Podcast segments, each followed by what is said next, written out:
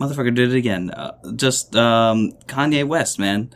Just a, another what did, reason. He, what did he do? Did he did he make a really nice piece of clothing? Is he making the same clothing? Like, is he just like did he did he uh, work with somebody controversial? Did he bring the baby back? What happened? uh, what had happened was was uh, yeah, he's using white supremacy to uh, White on supremacy. his- Whoa, wait, wait, yes, what? yes, yeah, man. He's a white supremacist now. You didn't hear? Like he, he he loves the Confederate flag. He thinks white lives matter. Wait. Shout out you, I guess. so so basically, Kanye came out and said that Ryan matters, and he was wearing a f- old flag around. Is that what you're saying? Is that is that what is Mm-hmm. that what the news is? Yeah, yeah. yeah. Con- apparently, Kanye is a huge fan of uh, states' rights. Um, Oh, okay. He thinks, yeah, he thinks every state should uh, be able to govern itself, and it shouldn't be a Huh. federal government. And he loves U.S. history. That's that's great. He he loves history. You, you know, when he went to college for that one semester, he actually majored in uh, history. Did he really?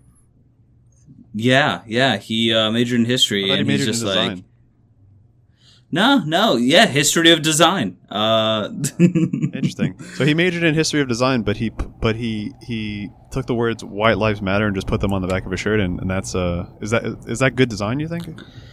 Uh, Or- I don't know if it's good design, good- good but you know he's smart. yeah, it's a smart design. It's You- you, smart. know, it's smart, and he knows a lot about history. Essentially, he he does. I, I mean, um, like like he knew what he was doing. I guess. yeah. So. and he put, he, put, he put Pope Francis apparently on the front of the shirt, and on, on the back it said "White Lives Matter." I don't, I don't know what he's even go. He's he's too Balenciaga out. Like him and the him and the Balenciaga crew have just been like fucking like like chugging poppers or something. Like I don't know what. Like I don't know. I don't know what the fuck he's doing. Like his brain is all scrambled, and I don't. know. Something's something's going on with that guy. I don't know. Do- you know, uh, you know. Here, here's my theory. I think it's because, like, you know, like he's, he's spending a, like a whole lot more time on Instagram. Like, I think he's just on there so much that it's literally breaking his brain. Like, he's like, what can I do to get a lot of likes and a lot of attention? Hmm. Be controversial. it's it's yeah it's like um yeah on instagram i mean the way that he was coming after pete davidson which i thought was very funny but the thing that i didn't like about it it wasn't the harassment of pete davidson or whatever because you know kanye kanye was in a, uh, a situation where he's in a very public divorce.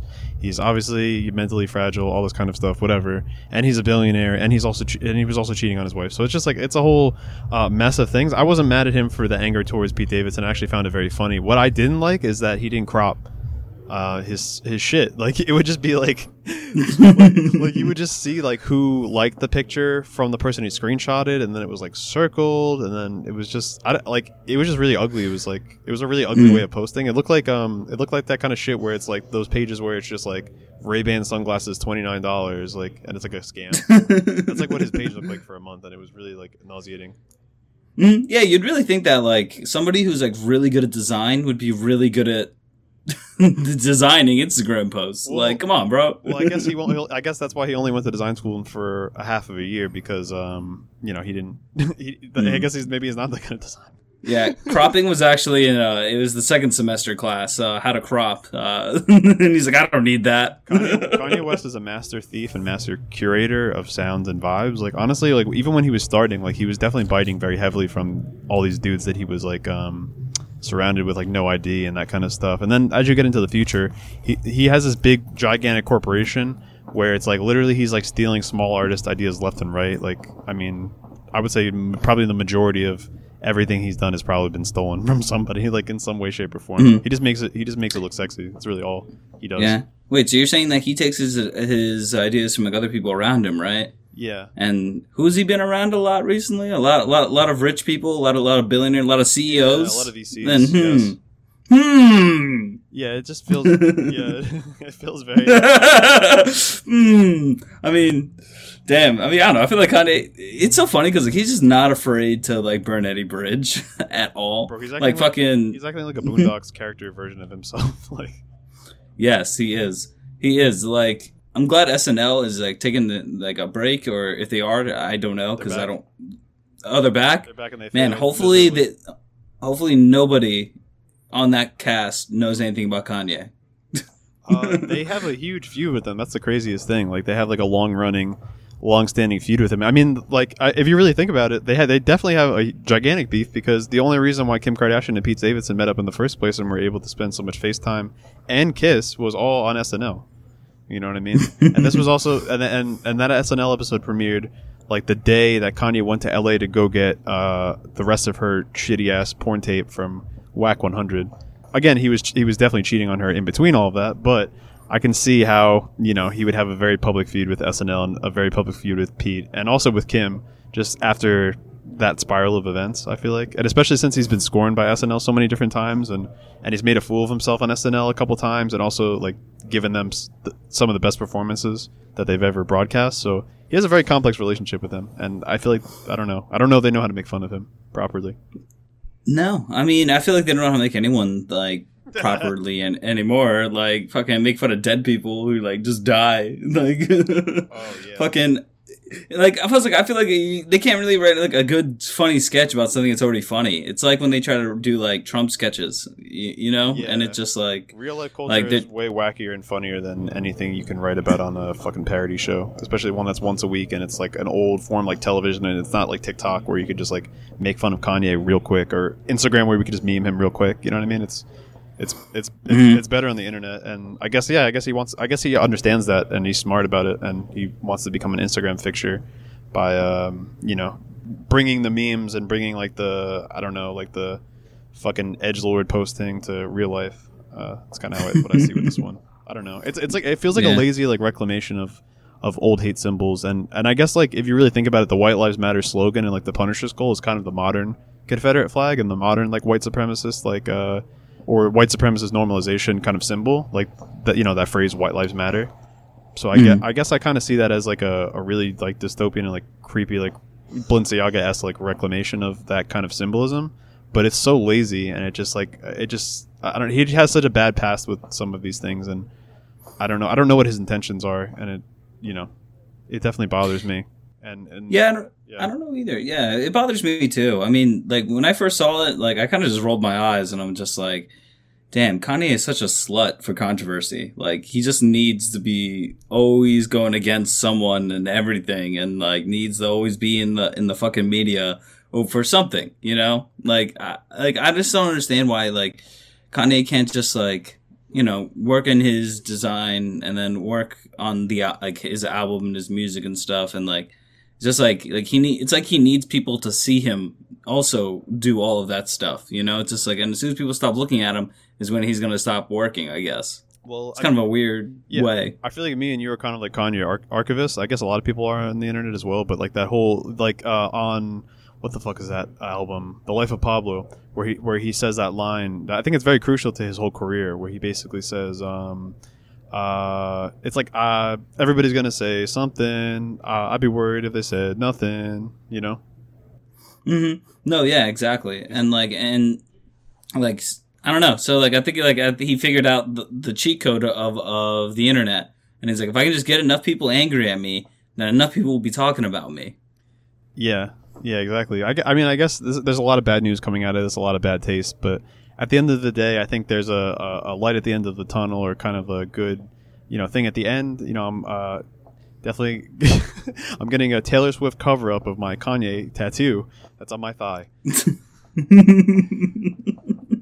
yeah, Max, she didn't do nothing wrong. What, what are you gonna get? You, you know, uh, our following is at you know 10.9. I want to get us to 11. So in order to do that, I'm gonna do I'm gonna do a very Kanye esque stunt by you know getting a shocking tattoo or getting or getting a shocking design on me that people wouldn't expect.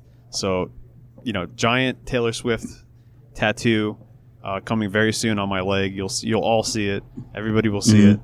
You know, it's gonna be like Air Swift. It's gonna be here on her jet. I feel like people would be offended. I feel like people would like it. Would definitely this would definitely be a Curb Your Enthusiasm well, style moment. Well, well, that's what I think, though, right? Like, like the way that Kanye was able to like piss people off, people are talking about more than ever, right? Like I wasn't even thinking about Kanye until yeah. he d- did this. You're so right. You I know, need, I need to get a crazy cover up. You're absolutely right for the brand. Exactly. I, I think we should like we got to do stuff that's gonna get us like canceled. That also doesn't mean anything. yeah, that's what that's pretty much what Anna does all the time. That's like her whole strategy. where it's just like nobody really is that mad at her, but everybody's like, "Why did you throw a 9/11 party?" yeah, that was a weird party, man. I mean, right, but is she canceled? No. I mean, I don't know. I feel, yeah. I, I mean, I just really being canceled nowadays. It really doesn't mean anything. It, it just means that people just like stop following you for a week and then follow you later, or like, you know, people just don't care anymore.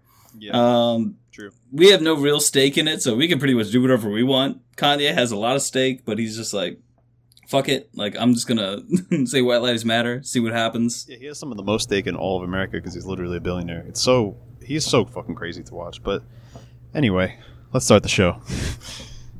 Yeah. Da, do, do, do, do, do, do, Do, do. do, do, do, do. Oh, oh no, Troy! I actually came back from my tattoo appointment, and they put "White Lives Matter" all across my legs, covering up the Kanye tattoo. They, they, they, they mistook my Taylor Swift request for a "White Lives Matter" tattoo. Oh no!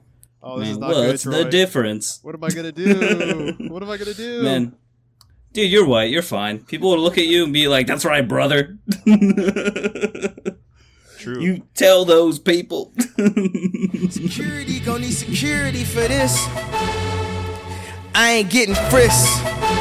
I put your security at risk. I ain't getting frisked. Don't put the security at risk.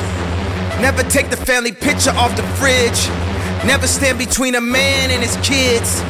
Y'all ain't got enough security for this. Y'all ain't got enough security for this. I put your security at risk. I make your Oh, man. security But, a uh, yeah, so it's Like, we don't get been what almost two years since we've started the the podcast, and we're finally ending season one. yeah, yeah, exactly. This has been, you know, the network ordered ten episodes from us. You know, once we got to the uh, certified lover coin episode where we talked shit about Drake and said that his music doesn't matter, the network offered us, you know, they extended us sixty more episodes, and and and now we we've taken the liberty to give you seven more episodes past that. Con- I think that math worked. Um, past I don't think that I, I don't think that worked. I think you're off by like thirty episodes, but whatever. yeah. So yeah, yeah, exactly. Uh, the, I mean, the, the podcast. The, the thing, the thing about podcasts is they're they're kind of all in season one at the end of the day. Even like, I mean, if you look at like Chapo Trap House or something, right? That show Hmm. is on episode 500. 500 of what? 500 of season one. You know, every kind of every podcast is on is on season one unless it's like serialized. yeah, yeah, unless like we're like dissect or something. Yeah, right. I, I feel like I really don't know any any other podcast that does like seasons, but uh, yeah, but yeah, I mean, what a hell of a season we've had uh, the past two years. yeah, it's been wild. We've had other co-hosts on here. We've had tons of crazy guests on here. We've done vocal effects, and then there's been weeks where I just like got too lazy or started dating somebody and just didn't feel like putting them in uh, because because I was like you know having sex. But you know, uh, Mm, you can really tell. yeah. You can really tell the virgin era or like the Ryan like um what do you call it like like uh, celibate era or whatever. Uh, or more so just getting no action era uh, by the episodes where it's very, you know, there's tons of sound effects laced in. It sounds like it sounded labored over, that kind of stuff. So, hmm Yeah, and you can tell uh, my slut era when uh when, uh, in all the episodes I miss.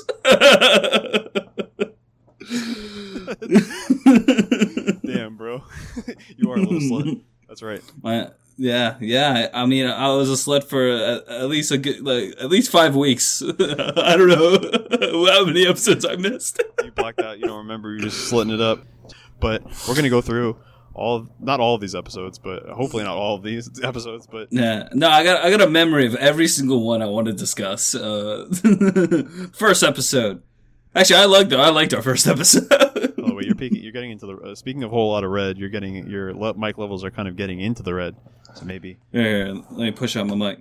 No, but um, yeah, I liked our first episode. I thought um, like it was so funny because like I remember like we recorded it because we were like, yo, let's just do it, and then no no script writing, no no plan, Yeah, that was nothing. That was a wild one because it was like we had all listened to a Whole Lotta Red. We were all like, it was like, yeah, what uh, I think it was a month after Whole Lotta Red came out. We were all listening to it, and we were all pretty much in agreement that it was a good album. But the most interesting thing for me was trying to figure out the audio equipment setup because at that time I didn't have a mic. Ryan did have a mic, and he was living with me, but he was in a different room. I was in the bathroom uh, on my AirPods, and then you were at home and Ebe was at home on like shitty mics or whatever, or like good or good to shitty mics or whatever. So it was very like that was a really crazy experience. It was I remember being in that dark bathroom and, and talking about how uh, which would play better, which would pay, which would play better in the club, Cardi or Uzi. So that was really memorable. Yeah, yeah, and I remember too. Like that episode was like, like we had so much content. It was like three and a half hour long podcast, and The- we're like, damn, episode? Yeah, that was a long one. we're like this is way too fucking long. We go on for? Yeah, it was a t- long fucking episode. Yeah, almost an hour and thirty, and I probably cut it down. Yeah, exactly. That was a that was a wild one. But yeah, like progressing forward. I mean, we had uh, that was when we had Eve and Ryan with us kind of full time. The next episode was the certified lover coin episode, which sadly was actually recorded and I guess released on the same day that Sophie had passed away. So that was a really sad episode for me. We, I don't think we actually mentioned it on the episode, but we used um, Sophie's uh, like a new single that they had dropped or something in order to kind of transition us to like you know the next segment or whatever. But um, yeah, Mhm. that was, Damn, dude, you could tell we were doing this a long time. Fucking, we were talking about Dogecoin when Yeah. that was fucking massive. it's weird because we could have invested in it too at that time, and uh, we would have been we would have made a lot of money. So it was a really Uh, I mean, maybe. No, no, that's when it was like a fraction of like a that's I think that's when it was not a dollar it was like a less than a dollar and then it rose up to like five dollars a share. No that was a that was a, that was it was on the rise. So we were kind of watching out for that. We were also around during the rise of NFTs which was really interesting because I wanted to bring I remember I wanted to bring NFTs up. I think it was in episode four or maybe it was episode six. I wanted to talk about NFTs but it was like too many topics or something that week and and it, w- it would have just been me explaining NFTs while like like Ryan was smoking and Ebe was like not interested in NFTs uh, that that particular episode or whatever. So that was a really I remember talking about that. But it's weird how how like if we had done that podcast a month later, we would have definitely been like NFTs would have been like the top subject, you know? Hmm No, definitely. I do remember uh, we talked about briefly on uh, looking forward to the weekend because I think we were talking about that a little bit when the Weeknd was hosting was uh, performing the Super Bowl, Yeah. and we were like, "Yo, he had a cool NFT, and like, what a cool direction to, this this new art form can go into." That was before And- Bored Apes too. That's Yeah, it was before Bored Apes because like when that came in, that's when it like just like wasn't about the art at all. It was all about just like how can I scam people into making money. Um, essentially, yeah, exactly. that was before it was like I mean it was a scam before, but it was it was more of a way for people to digitize their art. But anyway, you know we don't need to get too deep into NFTs. We can continue to move up. I want to go on to another very funny uh, episode, um, Metronome. That was when we had done the first Oh my god! retreat. Right. Why is it called that, Troy? Ah, it's because I ruined the whole fucking episode. How did you ruin the whole fucking episode? Uh, for some reason, so we all had this bright idea of like we're all gonna record all of our audio separately, and I guess uh, for my audio, I I had the metronome on, uh, and I didn't have headphones on, so I couldn't hear it. So we just did the whole episode, and it, it would have been a great one too. It was about Daft Punk, like, and now it's just a, a lost episode, and Yeah. I'm so sad about that. That was that was when we were like really like in our podcast mindset where we're like, all right, well, what is a podcast? We talk about the culture and the shifting culture, and then we we have to like tangentially, almost like schizophrenically connect like all these different subjects. So I remember I remember one specific thing was like. Uh, I think Daft Punk had been done or something like they were done making music, but then Bobby Shmurda had gotten out of jail, and then we were like kind of talking about like how like uh, Daft Punk brought back like these old sounds, and then like we were thinking about how Bobby Shmurda can use like old sounds or something to come back, and then we were talking about like uh, Migos that Avalanche song where they were using old music. And I was just like, I don't know. We made this really weird point that probably, honestly, is better off being buried. but, I mean, yeah, we we're all we were all just fuck, fucked up and just talking about um, just random shit. I mean, I remember like uh, when when when uh, Ryan was on the podcast and fucking like he he said like, "Yo, my all of my friends' biggest note for us is that we suck at transitioning." Yeah, to- yeah, the transitions were ass. man, it, it would just be so funny because we'll just be like, like like we'll talk about like Da Punk, and then it's just like, anyways, uh, Bobby Shmurda. yeah, the transitions were pretty ass, but honestly, like now the transitions haven't. It's not that they've gotten better or anything. I've just been able to. I've been able to figure out how to edit more like uh, sneakily, honestly, essentially. So like we still struggle sometimes with like ah whatever. Like I don't I don't. Let's just move on, and I just I'll just play like a cool sound effect or some shit to bring us there. So so you know, I mean, it works. Like it works. It definitely works. And then episode six is where we got clean feed. Episode seven is uh, where we we did a more of a movie episode. I was so proud of that uh, that album cover I made. Yeah, the waves and currents. That was a good one. the waves and currents, and I put it on some dude's waves. That was a very good episode. yeah, we had talked about waves. Uh, you know, then we got into oh, this is the introduction of Chet Hanks to the anti-universe in uh, episode eight. Uh, we discussed White Boy Summer. Uh, that was also when uh, Lil Nas X made that music video where he was like on the pole.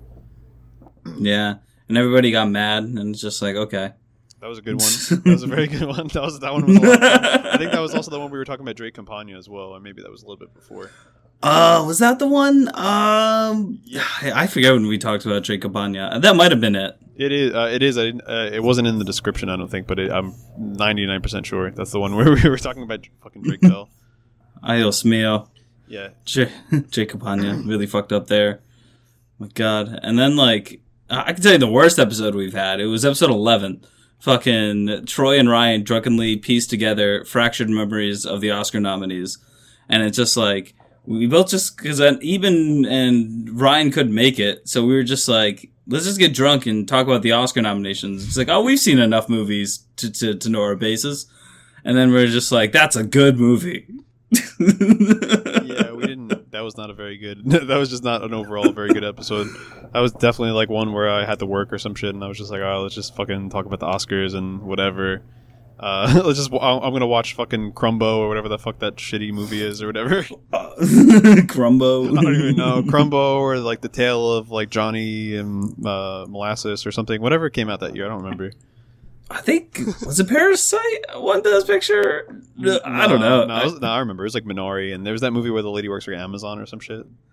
Oh yeah, that movie was that movie wasn't that good. The movie, that, movie was, that movie was ass. The episode was ass. Oh, you know what though? Like a couple episodes down, yes, because that's when uh, we talked about Elon Musk on SNL, and then that's when Dogecoin took a shit. Yeah, episode thirteen, Doge shit. Oh, yeah. Oh yeah, that was a fun one. That was a very wow, man.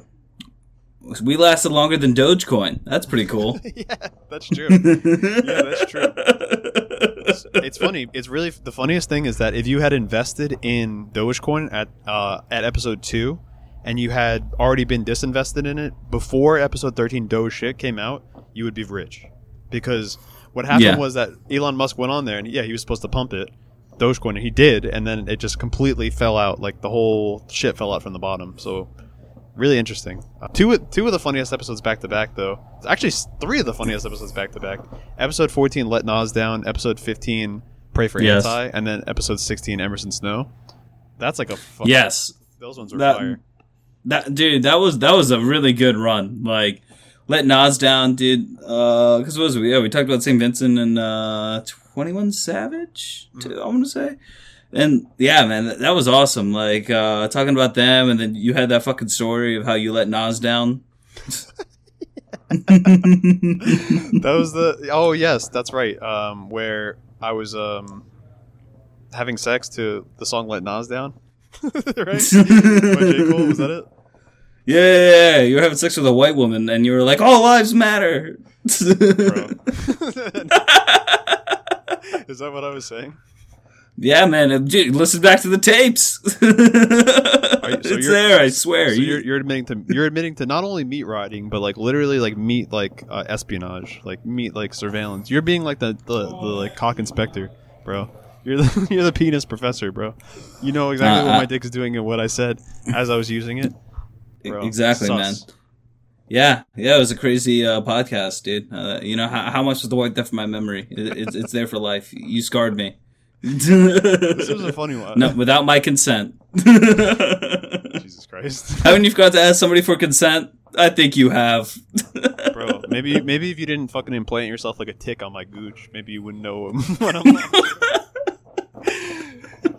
Anyway, Man. I'm trying to talk about the episodes that we did. Okay, Uh, I'm trying Yeah, to talk yeah. about the episode where Troy, Ryan, and Eve discuss their review process and talk about the new J Cole and St. Vincent projects, as well as the spooky new 21 Savage song.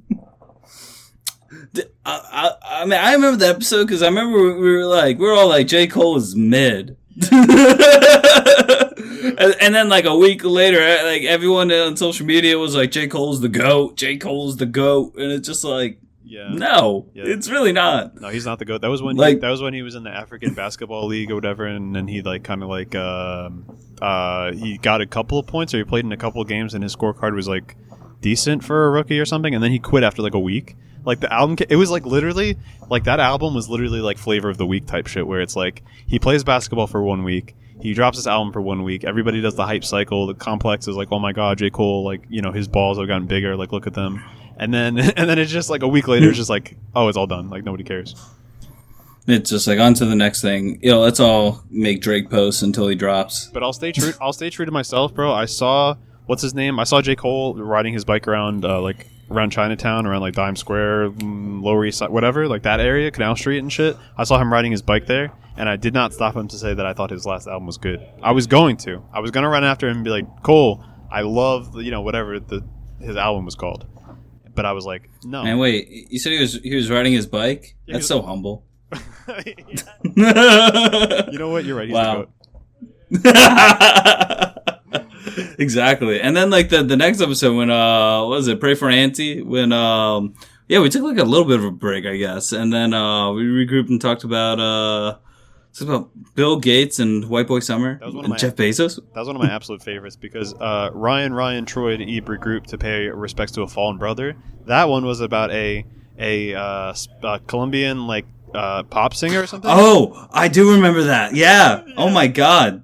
He like fell out the window, right? Yeah, we made some really like crude joke, and it was like it was so good. Like it hit like so good. Like that was like the peak of like that that episode. That wasn't the peak of our comedy. I feel like we've had you know episodes equally as funny or funnier like later on, but it's like that episode, like that joke, that one joke specifically stands out to me as the best like hook, line, and sinker. Like whatever we were saying. Yeah. Dude, that was great. And dude, the fact that we were able to relate Bill Gates cheating on his wife to White Boy Summer, Oh, like that was really good, and Jeff Bezos too. Yeah, that was like that's see, this is a real improvement. You can see because this this is the full crew episode. The one with Bobby Shmurda, I'm saying that's what I was saying. It was like very like tangentially connected, badly like whatever. This one was well recorded, good sound design, and then on top of it, we were just we were we were just riffing up a damn storm, and we were making these crazy connections. Like, yeah, like Yeah. like bro, it was like everything. Like we were on top of shit on such a level where we we had already been covering Chet Hanks, and we already kind of made fun of Jeff Bezos. So then now it's like when all of them were cheating on their wives, and and then we just connected it. Like it was just that was a swoosh. That was like a four person like, Yeah. like alley oop or some shit. Like yeah, that, that that was a that was so much fun. My God, yeah, that was a really good episode. And was it? And even the next episode too, like the one when you interviewed uh, Emerson Snow, like. I got when I put my brother onto the podcast. I'm like, all right, like we're finally getting better. So he, listen to these episodes now. and and he's just like, and and I was listening in the car, and when Emerson was like telling that story, of, like you're like, oh, like how you doing? He's like, oh, I'm watching Jackass, and it's like, oh, what? he's like, yeah, let me tell you about this dude I knew back in the day who cut his dick off. Oh, yeah, It's just yeah, like yeah. what? yeah, it's fucking cock. You're like he fucking had a, a Yeah. gosh going down it. Like it's like what the fuck? that was a good one. That, yeah, it that was really good. It was cool. This is he was one of the first guys who really showed support to us. I really appreciate Emerson, and he was it, that was a really good episode specifically because like I had written like a like a piece about the Ariel Pink album like when he was in the midst of his cancellation essentially. Um, I guess this was like around the insurrection and all that kind of stuff. and that's when what's his name like months after the insurrection obviously but within the context of writing that ariel pink album review uh, it was like a little bit after that. So i was basically writing about how good the album was and doing like a classic review but also at the same time being like yeah like what he's doing now is not, I'm i don't agree with it. I just like the music.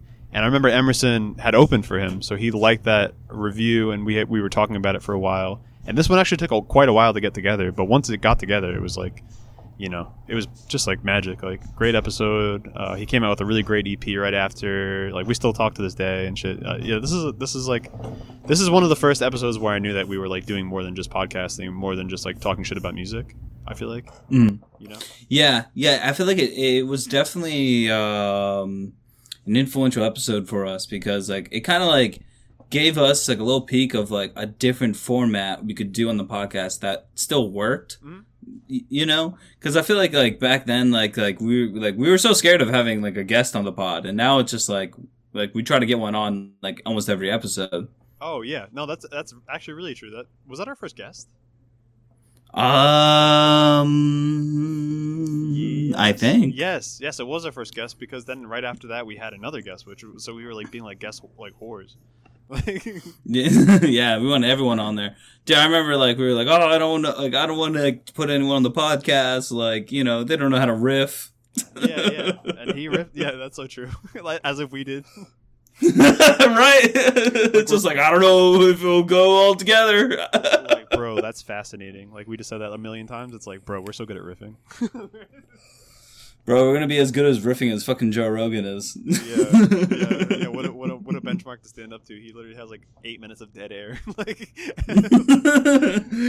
Jamie, pull that shit up, man. Yeah, we'll wait. you just hear clicks for like twenty minutes on it, and then he's like on it, like new like these new weights are Hey, so good. He's like, Jamie, look up that article that that, that says that the vaccine actually kills people. Look it up. It's there. I, I, I, can't, Uh, I, I can't look it up, Joe.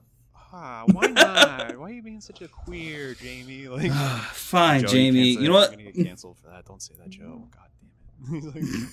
Nah, then he's just like, all right, fine. If you can't find that, find that one with that monkey's driving that truck uh, off of uh, a bridge and hits that school. yeah, that's fucking Bro, hilarious, imagine, man. Imagine Joe Rogan and Jamie, because he's been Jamie's pretty much been there since the beginning. Like, imagine Joe Rogan and Jamie going like doing what we're doing right now. and they're like, yes, in episode eighty six, uh, the eighty sixth episode that we did with Brandon Brendan Schaub. That was when we talked about keto for an hour. Yeah, that was a good one. And then episode Oh. next episode, we actually had Brendan Schaub again, and it's like,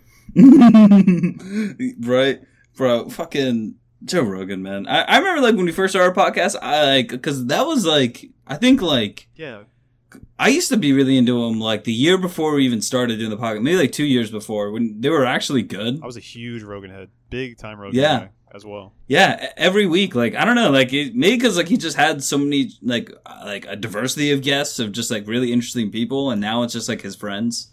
Yeah, it's true. And but like yeah, his friends are also scientists that only support his Well, beliefs. That's what I'm saying. You stay on long. It's like The Simpsons. You know, you stay on long enough, and you just become like a caricature of your old self. And that's pretty much what Joe Rogan's at right now. And that's and it's kind of the same with Joe Budden as well. Uh, but I do like the new. Like I used to be a big fan of Joe Budden. And I think Joe Budden was kind of an influence for a lot of what we did as well. Mhm. And Yeah. um, I like his new era where he just says things like, like. He's he's honestly a king. He came when he came out as bisexual so that he can talk about DaBaby. that was the what a funny funny fuck, fucking move. Like me and like you can definitely see the influence of just like oh like we came out and like you literally we neither of us had to do that.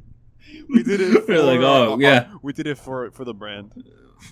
for the brand. Yeah, I remember we flipped a coin and everything, and well, he came out as bisexual because he was talking about how DaBaby was saying like you know uh, sucking dick in the parking lot and all that, and then he was like he had gone through all these organizations to like kind of teach him about these things. Do you remember that? yeah, I do remember. Yeah, where DaBaby went through all that kind of stuff. So so so yeah, Joe Budden Yeah. was like, I want to be able to talk about it. So he's like, I'm bisexual. It's like, it was like all right. As a bisexual man, I thought what DaBaby said wasn't cool. No, he's like it was fine. It's like I should leave him alone and like let him go back to touring or whatever. And it's like, all right, Yeah. damn, he really stuck his neck out for a guy who sold seventeen hundred albums last time he fucking dropped an album like a couple weeks ago. Damn, dude. Speaking of DaBaby, I think it's so funny how like uh, his album, new album, flopped. Uh, I like to think that uh, we had a hand in that when we uh, would bash DaBaby all the time. Bro, we loved DaBaby. And now he's ruined. Bro, I, I mean, in the beginning we loved DaBaby, and then he then he said the homophobic shit, and we're like, damn, Yeah, DaBaby ruined himself. Well, he was artistically kind of tanking at that point. His style and his flow were kind of getting shitty. Yeah. and then he did that, and then he kind of came back a little bit with the Kanye song, but he like also referenced like it and made himself seem like a fucking victim. So that sucked. sucked. And then he did, the, and then he just been saying the stuff about Megan. Yeah, he just anyway. We'll move on, but yeah, he was trash. Yeah. and uh, Yeah. yeah, you know, for the culture, of course, we talked about the culture three, which sucked. Um, top, yeah, that Yeah. one was bad. top four friends of 2021. That was our first, our first actual fully recorded and like done and like actually, you know, that came out uh, in person pod. That was a really good one. That was like during the retreat where we locked ourselves Yeah. in a Brooklyn basement and just put out like fucking shit tons of reviews and playlists and shit. Were crazy. Yeah, and honestly, it all hit too. Like I remember, like back then, like like we did like a content factory, and it worked. Like it, it, it felt good. Like you know how we like we were able to like do all this work and get all this shit done, and it paid off. Well, yeah, this is around a little while after the time that I had discovered like the creator studio thing, like the scheduler for anti art.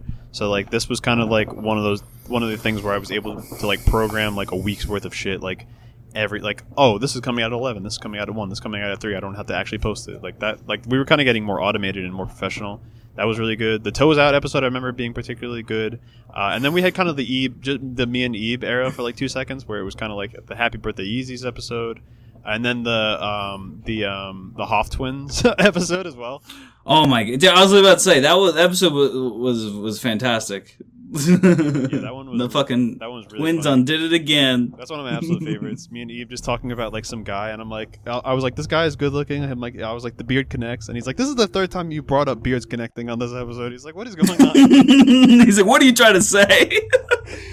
Dude, I remember I remember listening because like I missed that episode because I I had a family vacation and I remember I was at the airport listening to it and I'm just like, this is hilarious. I'm like, this is fucking awesome. Yeah.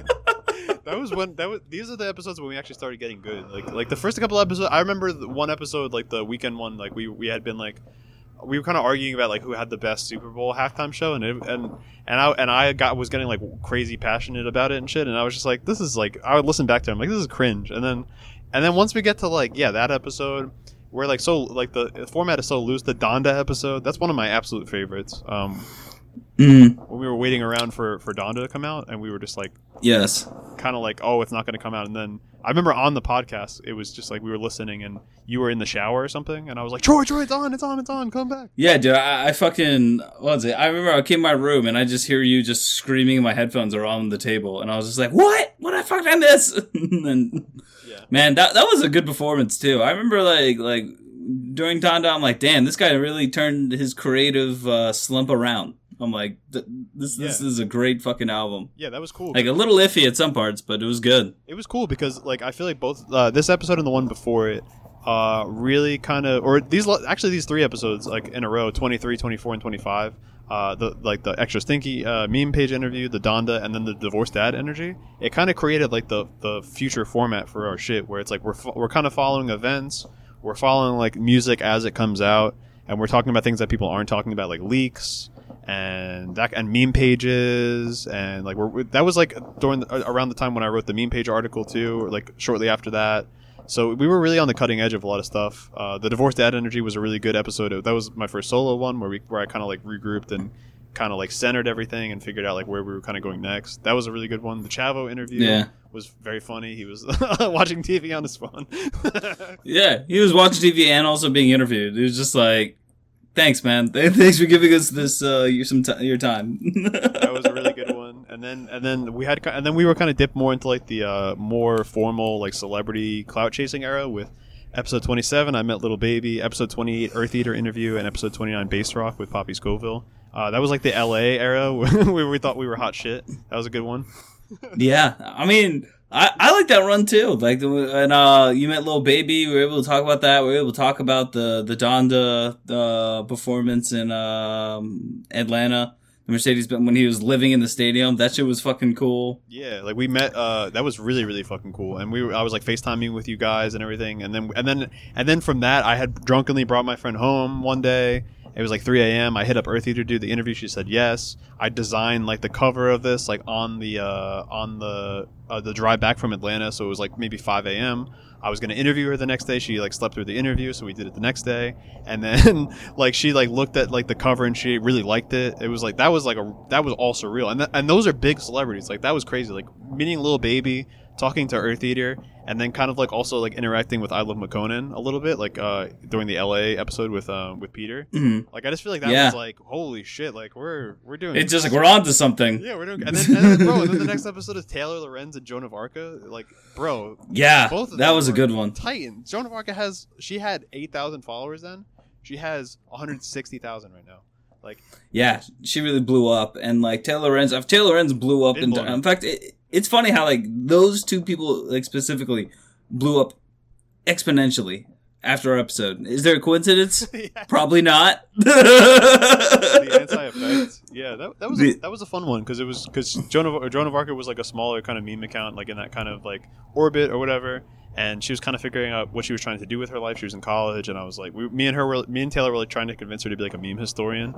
And I, I feel like it's, I feel like if she continues on her path now of not being banned and just continuing to just like, you know, do her thing, like she literally could do something like that. Which is it's just cool that like we were able to have that moment with her and shit like as she was growing Mhm. so so rapidly. Like you know what I'm saying. yeah. No, yeah. Oh, and then the next episode was great too. The the cuck lover boy. Oh yes. When, like, Bro, when me and you and Eve talked about Donda, certified lover boy, and like like uh, yeah, we were talking about like what's better or not, like man, that was so much fucking fun. Oh my god. yeah, I was like, I was like, uh, the certified lover boy. It feels like taking a bunch of melatonin or like Ambien and then like jacking off and like having no satisfaction. You got and you guys are like, you're on your own with that with that one, buddy. Alright, I'm gonna let you rock with it. know, I'll just let you go with that one, I guess. Uh, that Oh, man. yeah, that was good. This is really when we were getting into our format kind of era, kind of like interviewing like big guests, really nicely designed album, uh, like podcast covers, and then Cucked Lover Boy and Tax the Rich, and uh, you know, uh, and and Zuck game. All three of those were like supremely like put together. Like like machine made like episodes like honestly like we had the topics perfect the riffs perfect like like the Met Gala was happening the Donda drop, the like uh, uh, Squid Games, and, and and talking about like Azealia Banks and all that, the T-shirts being made, like all that was it was just like we were starting to become like a real like brand. You know what I mean? Like and then oh, we forgot we skipped over the one, the one we had uh, Chris Wade on, and we made him watch uh, Chet Hanks. oh yeah, because they had both gone to Northwestern or whatever. Yeah, Yeah, yeah, they, they were fucking classmates. They were roommates actually, right? yeah, Like- they were roommates. in fact, what is it? That was when Chet was skinny, and then he, uh, Chris was like, "Bro, have you ever tried doing hundred burpees?" And he, this is yeah, true. man, yeah, that was a good one. Plus, like, I don't know, I really liked, uh, I liked the episode too because, like, like you know, Chris Wade being part of a Chapo uh, Trap House, like, I felt like he just had really good insight on like podcasting and like kind of just saying that the most important part about doing a podcast with your friends is that you're doing it with your friends. You know that like Yeah. it just like it just it's more about like our friendship talking about something instead of just like us actually talking about something. Um, exactly, that's right, and I, and I just feel like he was definitely like um, he was definitely kind of, kind of shaping like what we do. Like he was like he like affirmed like our, you know, like our uh, reviews on Instagram kind of mentality, and then at the same time he was kind of giving us pointers about like how to how to be a podcast producer, and then and then I actually ended up uh, meeting him and hanging out with him. So then it's like then then you move forward into like this is kind of the era where it's like we're we're meeting people online and then we're meeting people in real life because we met them online. So the Chris Wade one, like the the Mia episode, uh, the Mia Madden episode, um, Mhm. the Melissa Brooks episode where I actually met her this summer, uh, and she got us she got us like she got me and the the girl that I was seeing like tickets to see uh, Incubus and Sublime like side stage, so we were like a foot away from them and shit, uh, like. Just like crazy connect, like the Genesis one where you Yeah. actually Yeah, the Genesis saw one. him, you know. Yeah, dude, he yeah, seeing him perform live uh in concert like it was incredible. Like I'm just like like damn, this guy like he he's going to as soon as like American audiences like catch on to him, like he, the sky's the limit for him. Like it's he was incredible. Plus that in that interview, like he, I feel like he was just so like like just so well spoken, you, you know? like had so- yeah, he was he was great. Yeah, he was humble and like he's just like, oh, like let me also talk my shit too. Like it, it was a really good episode. And I remember too, like I was panicking beforehand because like I had to find a, a headphone wire because uh, somebody uh, uh, took it with them uh, when they when they left. And I, I didn't know until I had to sit down for the podcast. I was like, fuck. So I had to run to Best Buy multiple times oh trying to find this goddamn wire. the technical the technical errors. I mean, this is what that's what's the most fun because as we advance and get bigger and like get more official, like I feel like I feel like we're gonna kind of yearn for those days where it's like, oh, bro, remember when we like had to go to 7-Eleven to get the cable and because now because then you know I, cause, no seriously because in, a, in like a year or less like when we really get organized like it'll be like you know we'll just expense all that shit and it'll be ordered on Amazon or you know it'll be more sterile and more like kind of professional.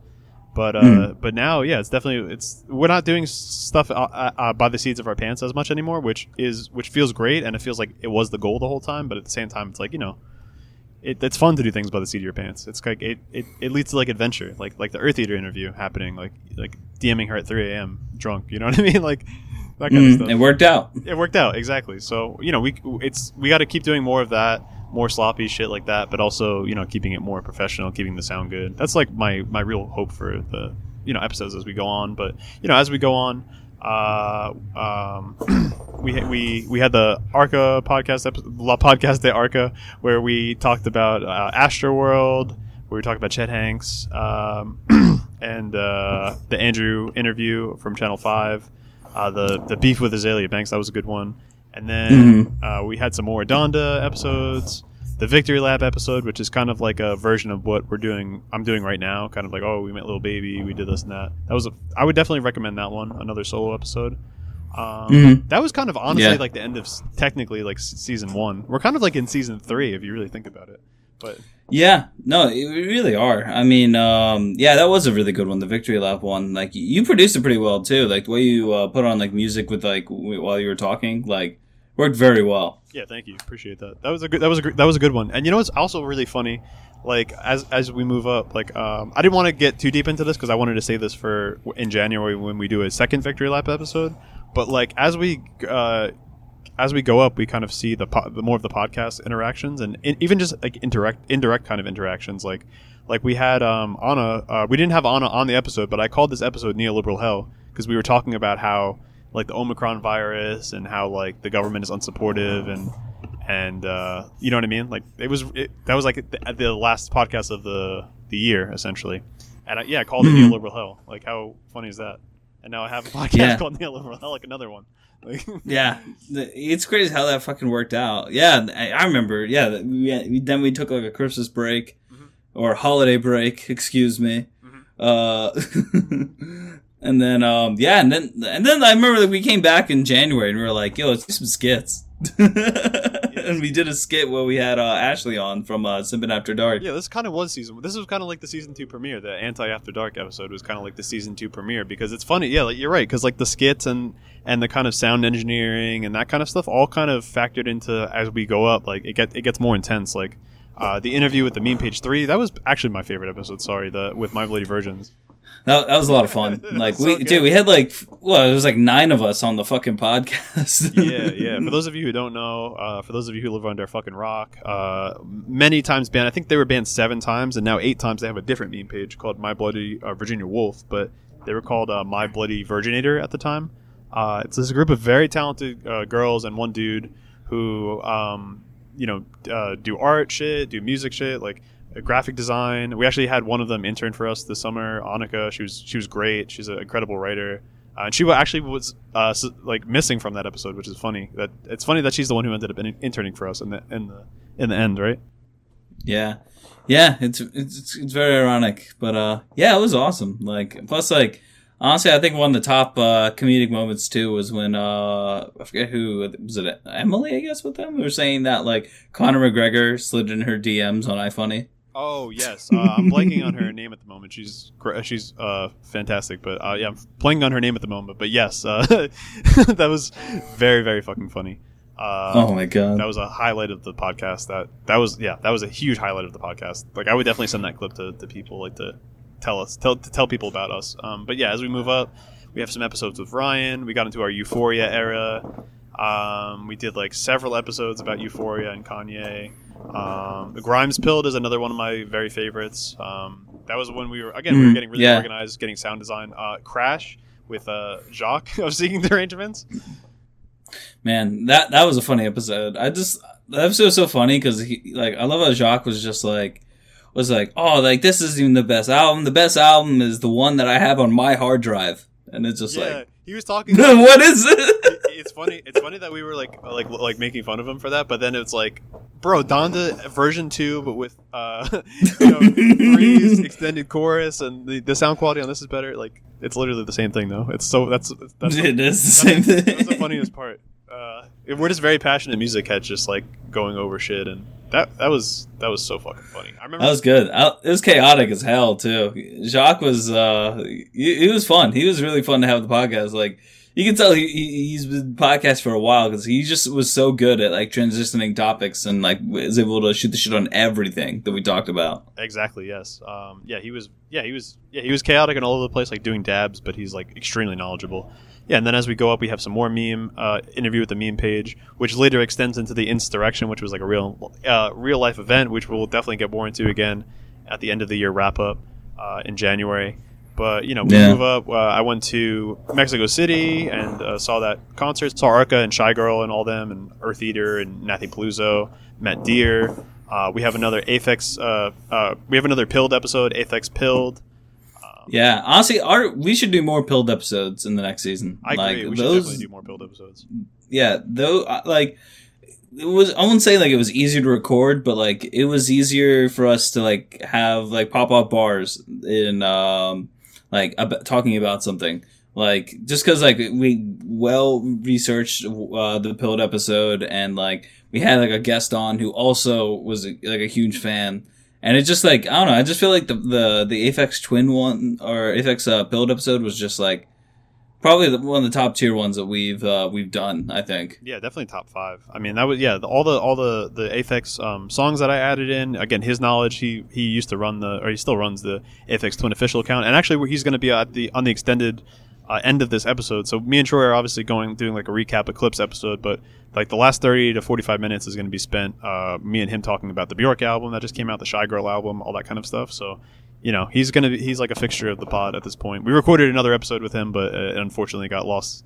Uh, but you know, Man, that was a good one too, man. it was a good one, but but I think what we'll do this time it will be like a po- very polished version, essentially, kind of go mulling over some of the same topics, but um, with you know a little bit more finesse, a little bit more structure. So I'm, I'm excited for that one. The Soul Glo interview was chaotic and very funny.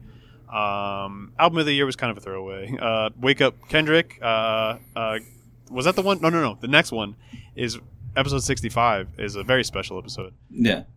Yeah, that's the one when I did it solo. Yes. Like- yeah, that was the one. Yeah, because because Wake Up New Kendrick was when he had uh, the Heart Part Five come out, and then Troy D- goes solo was when I was able to go do a deep dive on his album, and yeah, it was really nice because like like you know like not having somebody on the podcast to like tell me I'm saying shit wrong. Um, I, I was able to like get into my point without being interrupted.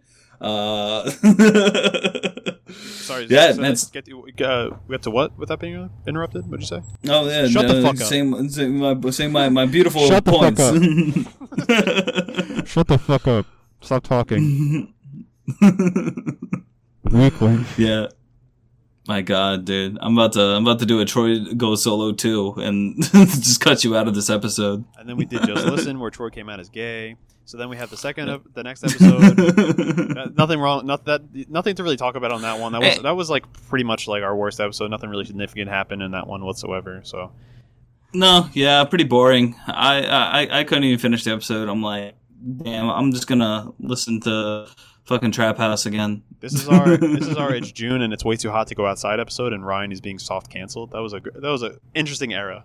Very interesting era. Very interesting Yeah, yeah, yeah. When we got like, yeah, when Ryan was getting canceled, and then I was just like, And then it ended up completely What? backfiring on the people who did it because literally they made me come out as who I actually am, and then we, and then we used the color aesthetics from the sexuality that I identified as to literally make a whole new brand and rebrand everything, and people are very receptive of that. And how interesting is that? Yeah.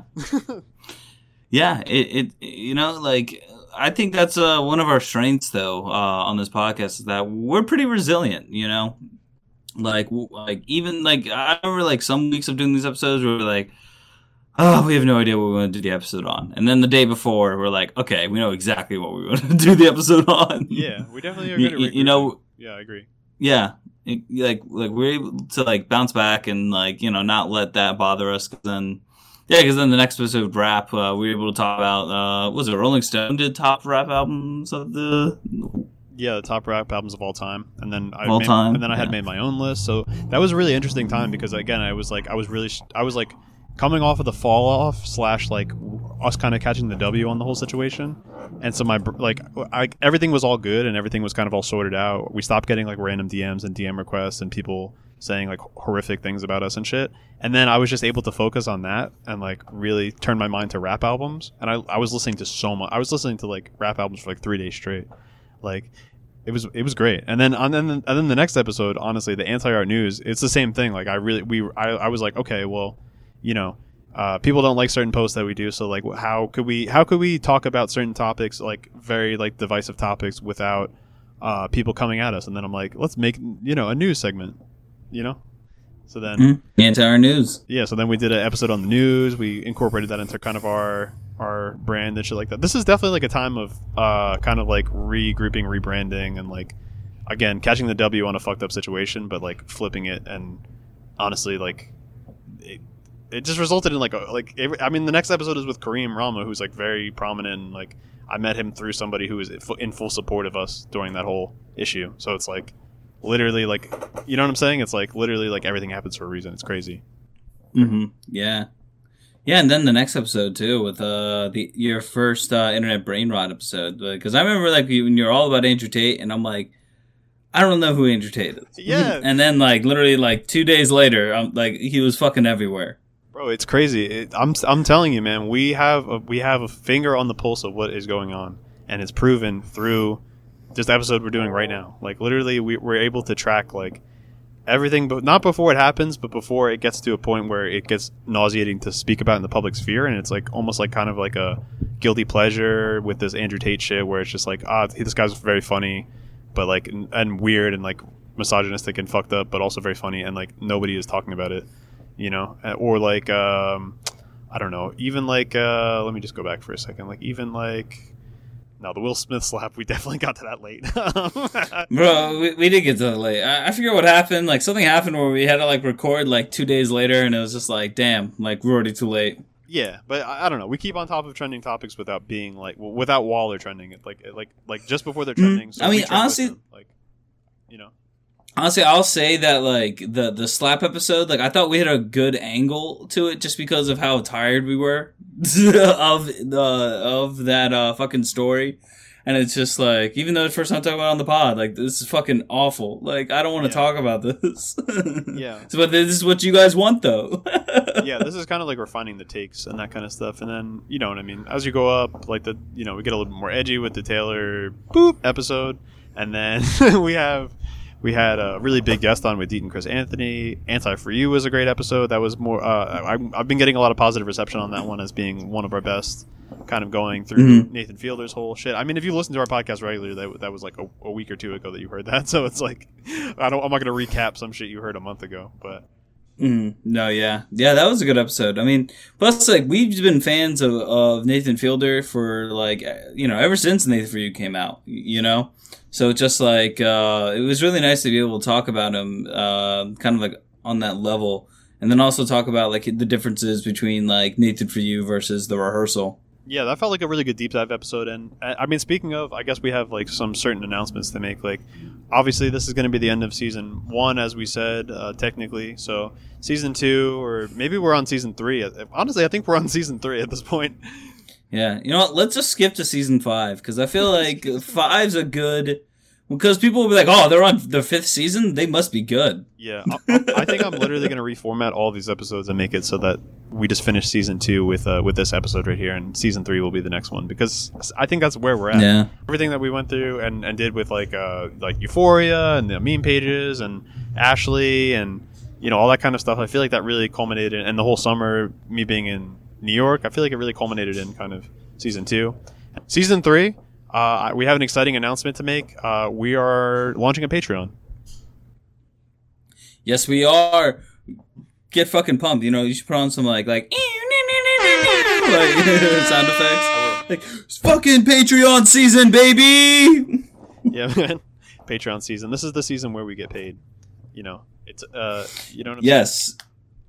Yeah, I know exactly what you're saying. Uh, I mean, it was nice and all, like doing all these like free podcasts, but like, you know, like it would be nice to just make some money just so we can afford better equipment, afford the the fucking um the the software that we need. I mean, the hardware. If we ever make that much money, like it would be nice to like actually make this self sustainable. Well, this is like a pure thing because at this point, it's like if you're giving money to Cumtown, if you're giving money to Chapo Trap House, which uh, you know, obviously a lot of people are. I am at this point, but like, uh, we could really use the money. like literally, like like, like maybe the sound quality of these episodes isn't the best because we're using like a free version of Clean Feed. But like literally, if you guys paid us like, I- I'm not sure what we're gonna set the price at. I don't want to say it just yet, but it's gonna be lower than five dollars a month, and it's gonna be a limited time thing. But if you guys give us that amount of money per month, like literally the things will get better. Like we can start an LLC, like we can like we can do video, like we can like you know what I mean use different software. We can get lighting, we can like have a set, like those kind of things. The more you give us money, we this podcast it will grow with what you give us, and we'll grow with the community. Because if if if, Mhm. if, if anything proves that we are using our money and we're like actually like serious about this shit, listen to like listen to like episode like um four or something. Listen to episode four, and then go all the way up and listen to like um like the Deaton Chris Anthony episode, or the Brain Rot episode, or I don't know the um the Soul Glo episode, or or the one we did with My Bloody uh, Virgins. Like like everything continues to get better. The Mm. sound gets better. The jokes get better. The riffing gets better. The fucking mic like like the the audio um transitions and shit get better. So if anything proves that we we are not full of shit, it's if you actually listen to this from start to finish, you'll see it, how much better it gets. Mhm. You know? No, yeah, and plus, like, I think, like, like if we're able to like make enough to like be sustainable, uh, yeah, we can and just invest in like higher quality mics, higher quality, um, like platforms, just so like we're able to like kind of just like do like I don't know, like I feel like my attitude towards like like making money for this page is like like I feel like we should invest most of it into the page itself, you know, I agree. because like the better content we can make, the the better for our listeners. I absolutely agree. I mean, investing it back in itself is extremely important. It's it's um you have to invest in yourself. That's the most important thing. If you take the money out, inflation is going crazy right now.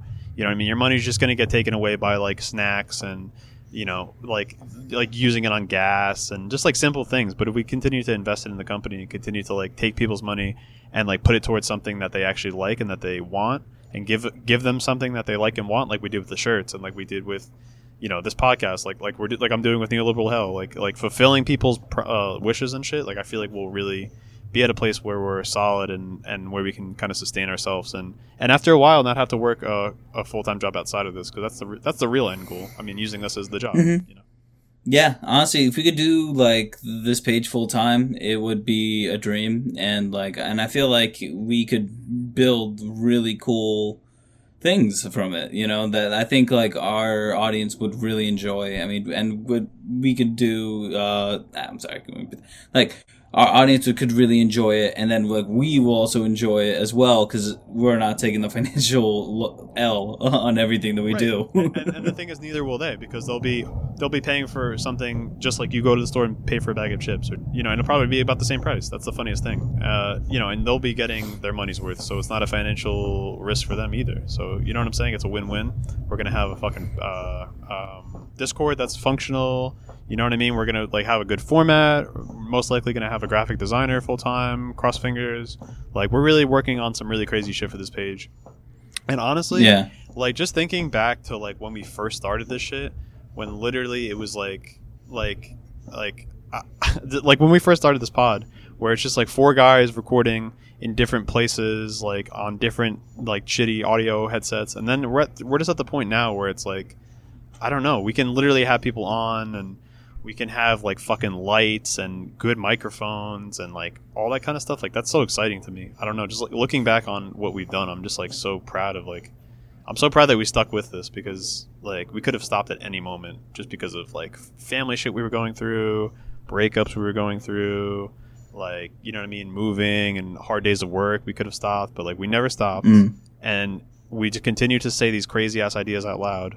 And they manifest themselves. Like it's just so it's so insane how true it is. Like literally, we're literally we're like a prominent name in music journalism. It's it's insane. Yeah, it it really is just crazy just how we really came a long way from us just hanging out in my apartment having a, a crazy idea called anti art or anti pitchfork, but soon became anti art. Yeah, don't sue us. Y- Yeah, it, it, it's crazy. Like how we just came from just two people who just came up with this idea to hiring interns for the summer to like you know like meeting people through the page through like actually having good podcast episodes with great guests who have like very great stories. Like wow, like we're closer than I've ever thought we'd get. yeah, I mean, I mean, even just like when we were at uh, John, we were at John's apartment, like kind of like thinking of logos and shit. Like I didn't have a graphic design app, so I was like, if I want to make a logo, if I want to add depth to this or depth, like if I wanted to do that, like I would be making it like Snapchat or be making it like on Instagram and screenshotting it.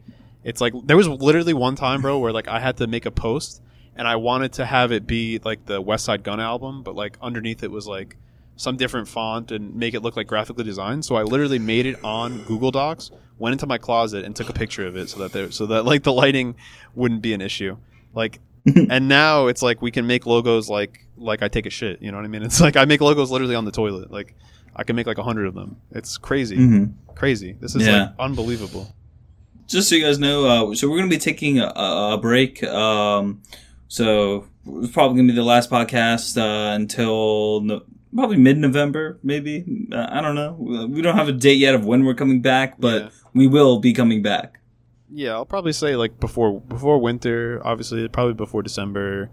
But you know, if if we if we land on something really good and like we're like really cooking with somebody like like on the graphic design front or on the editing front, and, and we just need a little bit more time to like you know cultivate it, then we're, we'll take off to like December, like whatever. Like honestly, like whatever. It, like if, if if something arises where it's like like we have an opportunity to do some crazy shit, like we'll take as long as we need because you know now we're a production. We're not just like some sort of a show, and we're not just like some sort of a random review page on Instagram. We're like literally have a blog, we have a podcast, we have like stands, like we have a Discord. Like, We actually have a brand yeah, exactly. that we built, you know? Yeah, that we built from the ground up, and nobody can ever take that away from us. Like even Instagram when they ban us, like they can't take that away from us because we have a website and we have like liter we have real friends that we met through this. Like hmm you know. Yeah. Yeah, it's been a crazy ride, and I can't wait to see what season five has in store. season five, season eight. Season eight. You know what? Season one hundred. This the next season is gonna be season one hundred. Every episode, every episode's uh, two seasons at least. Absolutely. Every episode is two seasons. Wait, what? Yes, every episode's two seasons. And so the, what are we on? Episode uh yes, season one hundred and forty. No, it's one hundred and fifty-two. Jesus Christ. seasons. That's wild. Bro, by the time we're done with this page, we're gonna have more episodes than Joe Rogan. That's mind bending. We literally could though. That's the fun. Uh, anyway, maybe we'll well let's transition to the uh, interview slash uh, September albums recap with uh, RX Cowboy, our boy Aphex Twin official, uh, formerly known as. So I'm gonna do a, a quick uh, segment with him. Actually, probably it'll be like a 40 minute segment, so not quick, but.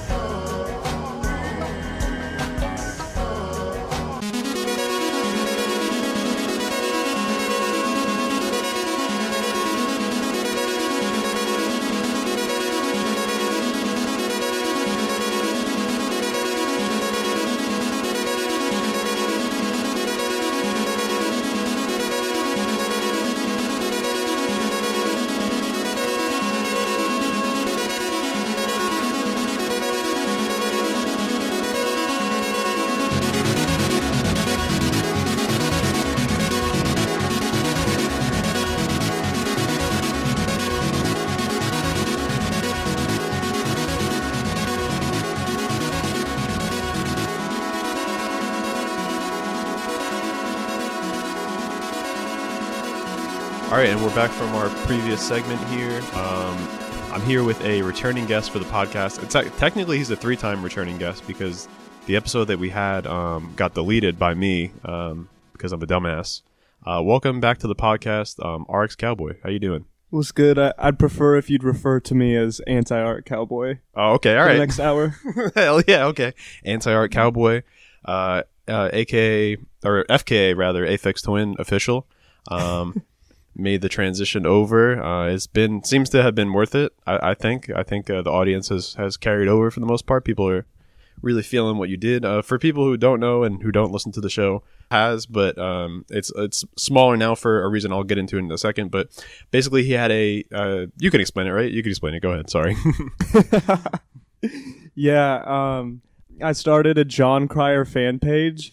Had about twenty Yes. followers. Was trying to was trying to sell people um, a bootleg copy of a reunion episode of Two and a Half Men. Didn't get any buyers. Switched it over to Aphex Twin Official. Grew to over 20k, and then pulled a bait and switch. Um, started promoting my own music. um, and I guess that's kind of that's kind of the progression of how I have a fan base. and uh, yeah, some people have left, but some people have stuck around. I think it's definitely.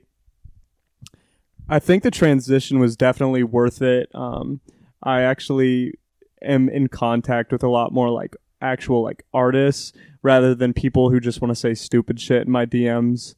Um, people are the people that are simping are now simping over me, not Dick James. So I guess that's that's that's a little perk. yeah, that's a good Um, nah, I, I, I mostly ignore all of them, but yeah, the Sims can the Sims are good. Like the, it's it's almost like um if, if none of them if nobody if no if no Sims were around that would suck. But you know too many Sims or just any Sims at all is also kind of annoying. So you you know you can't live with them, can't live without them. But obviously people are very very receptive to it, and you still also were able to retain the Aphex Twin official, but you moved it over to uh, a different account. So yeah, my backup, which was Heavy. Aphex Twink official. I also I also acquired the Aphex Twink official name when I you did you got that one back. yeah yeah I haven't done anything with it yet, but I'm planning to at some point. Oh my god, I have a bunch of pictures of Bladee where he looks like Aphex Twink, so I'm gonna send those. I'll send those over to you, and maybe we can do something. I've I've seen the pictures. I know what you're talking about.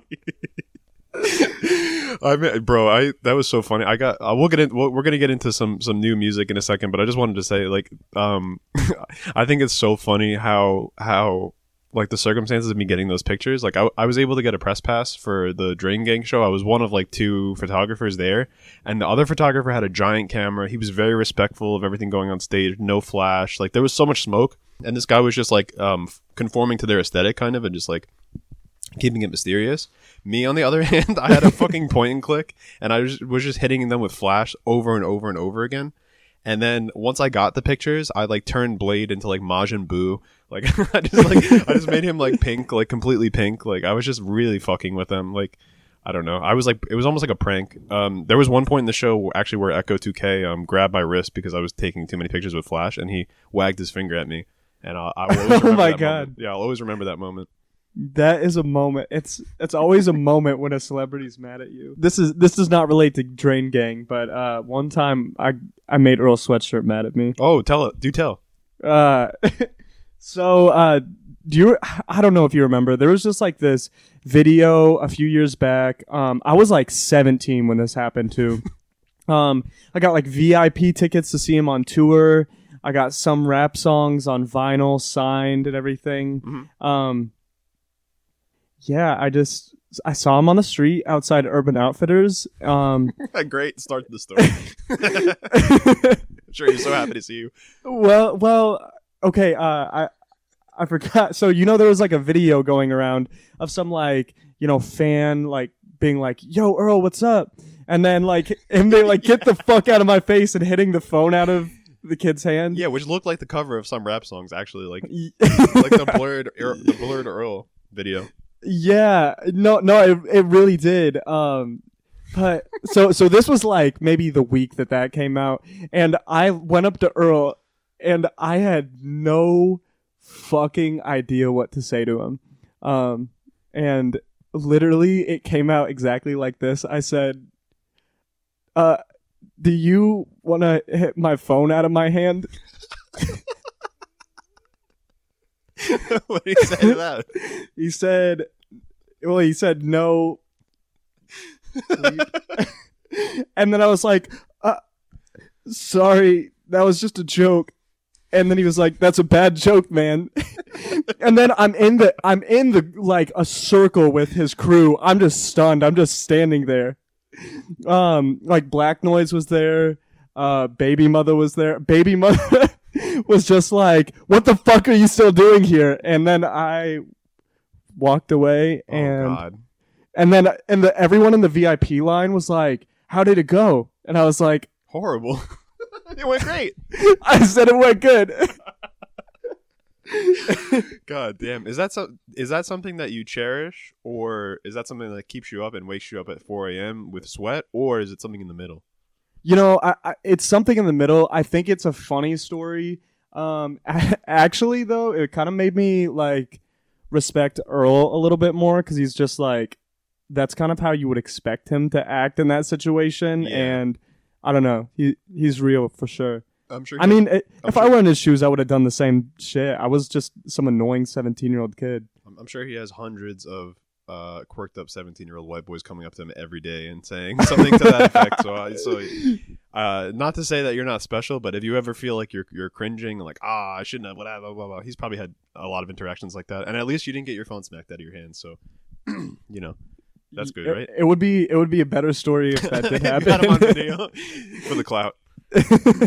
Um, but yeah, before we get into new music uh, that's come out in the past couple weeks, because for some reason, uh, on the week on the, the the time that we decide we want to take a break, uh, every artist is like, you know what, I'm to drop my album.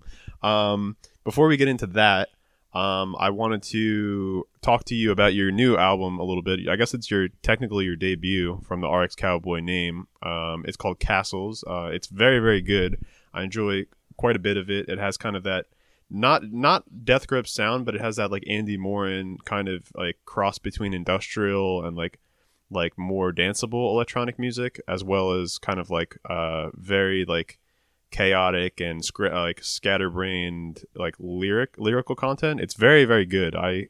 I, I've been listening to it quite a bit since we uh, had that deleted episode, so maybe you can get into like the recording process of it and um, and maybe how long it took and uh, you know maybe some of your favorite songs on there. Oh man, thank you. Um, yeah, I worked on that project for I think a little too long. Um, however, I'm like happy with how it came out. So I guess um, I guess it, it worked out. I worked on it for about seven months. I started it like right when I moved to Minnesota back in December, and um, yeah, I guess there a lot of it was um, a lot of it was like sample based. Mhm. Um, I I did use some MIDI. I think a lot of the um, album process was really just trying my best to get as good, just to become as good of a producer as I could be. Um, you know, I mean, I'm always trying to get better, and I I think that that was an album that I'd always really wanted to make. Um, something that was important to me is that I wanted it to be um, like as in your face as a punk album, Mhm. as cool as like a hip hop album, and as dynamic as an electronic album. Um, and I think that I did a decent job of matching those kind of worlds together um, while still maintaining some originality. Um, be, I, I feel like it's kind of my sound. I mean, there's definitely a lot of influences, and I think you can hear all the influences on the record. But I think I did a decent job at uh, at trying to get it to be, you know, just like my own unique thing as well. Uh, I'd I'd say I'd, I'd agree with you, and I think honestly, pretty much every debut album that I've ever listened to has an element of influence in it, and I think that's really important to kind of um, get your influences under one roof, and then kind of synthesize it into just like a a sound that's all your own. I mean, like the new Jockstrap record, for instance, does that really well. There's a lot of sounds that there's a lot of things on there that sound like Portishead. Clearly, there's a lot of things that sound. There's a song that literally sounds like a Joni Mitchell song.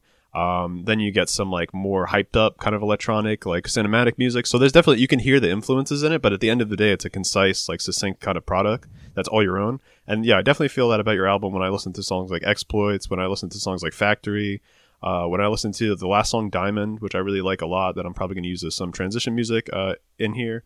Your new album is, is really really good. Um, I, I have this track that I've been working on for a while. I I have this Instagram group called the Aphex Simps. It's got like nine people who, you know, it's got like some of my like real life friends. Then, uh, like some people that were blowing up my DMs when I was. Aphex Twin official. Yeah, yeah, and I just threw them all in the chat, and we've actually all become really good friends, and al- almost everyone in the chat does something musically. Mm. So, um, I'm dropping this track called Wrist. It'll probably be my last single of the year, and then I also want to get you know as many people that are in that group on the track as possible. That's a cool idea. I like that. like a collective. Would it would it be more of like a vocal thing or more of like uh just like they'll touch it up and do some some different like instrumental stuff to it? Yeah, well, um, so the the beat is from the beat is from this dude named uh, Ramen Noodle. Um, that's his that's his legal name. Um, his artist name is Fish Legs. Oh, okay. um, and then my friend uh, Chris Melted Slush is gonna be on it. Um, has a vocal part on it. Um, Iggy's gonna do some vocals, and I got some other people that are gonna do some vocals, and that'll be like a second version. It'll be like a, a remix of the track. Rest. Ah, okay. That's cool. Yeah. I, I like this. Um, there's like a new wave of like collectives going around, and I feel like that's a cool way to to do that. I mean, it, I, I it really throws it back to kind of like the Odd Future era, where it's like you listen to this Tyler song, and then you hear like some guy named Frank Ocean on there, and you're like, who the fuck is this guy? And then it's like, oh my god, he's amazing. So I like that idea of kind of putting on uh, different people in, in the collective. Um, I see that also with the Anonymous Club, like the Shayne Oliver thing that he, uh, he's been doing, kind of m- mixing fashion and live performance and music and stuff. So you know, i- if that's what you're going for, I think that's a, a good idea. Like to continue to collaborate with your own like circle of people and that kind of stuff. I think that's, I think that'll yield some really cool results for you. Yeah, and I love that. I I honestly, well, you said this on a podcast one time. Um, I have no idea which one you said it on, but you said something about like not really liking when an artist has like outsiders on a track. You know, like just some like random person, like if the features for like clout or something like that. Oh, yeah, yeah. Or, and and I don't like that either. Um, I really feel like if I'm gonna be working with someone, it has to be someone that you know is similar to me and I've like really want to work with, or it has to be somebody that I'm actually you know somewhat acquainted with. Um, I think that that's important. I, otherwise, I don't think the I don't know if the track can be as timeless otherwise. Yeah, because it's almost like uh, you're you're directing a movie, and then throughout the movie, you're like uh, you, you're showing like clips of like other movies or something like that. I don't know, like th- things that are like uh, tangentially connected, but it's like bringing those onto the track just makes them take over the track. Like like bringing a big feature on or bringing somebody on who's not connected to you or somebody just just for the cloud and just for the name alone, not for like the artistic vision. Yeah, that can definitely lead to some like mo- some like flop kind of moments. But I think yeah, I think if you have a rapport with people and you're working with them, they, they kind of just become like an extension of you in a way, and and you and then vice versa. So yeah, so I'm, I'm looking forward to hearing more tracks from from you for sure. And I'm as we get a little bit bigger and and maybe a little bit more funding, like in the next year or two years, I'm definitely looking forward to doing like a more uh, in depth kind of like profile uh, on you and that kind of stuff, like more going into the music and that kind of stuff. So yeah, I'm oh, excited. yeah, for sure. I love actually though. sorry to cut you off. All no, right. I I love that. Uh, I, I guess I'm in a way can be can talk about my artistry on here, but also I I feel like a a guest, not like I'm being interviewed. You know. Oh yeah, I got. Well, yeah, you're you're a friend at this point, man. Like we talk Yeah. in DMs all the time. You've been on before, so yeah, for sure. That that's that's what it's all about. That's why the, the last episode was really fun and really good, even though it got deleted. I wish I wish people could hear it in some form, but yeah, like, um, yeah, that's why that episode was good because it was just we're just kind of shooting the shit, right? Yeah, ta- talking about 9/11. Yeah, yeah, talking about the 9/11 party. Twenty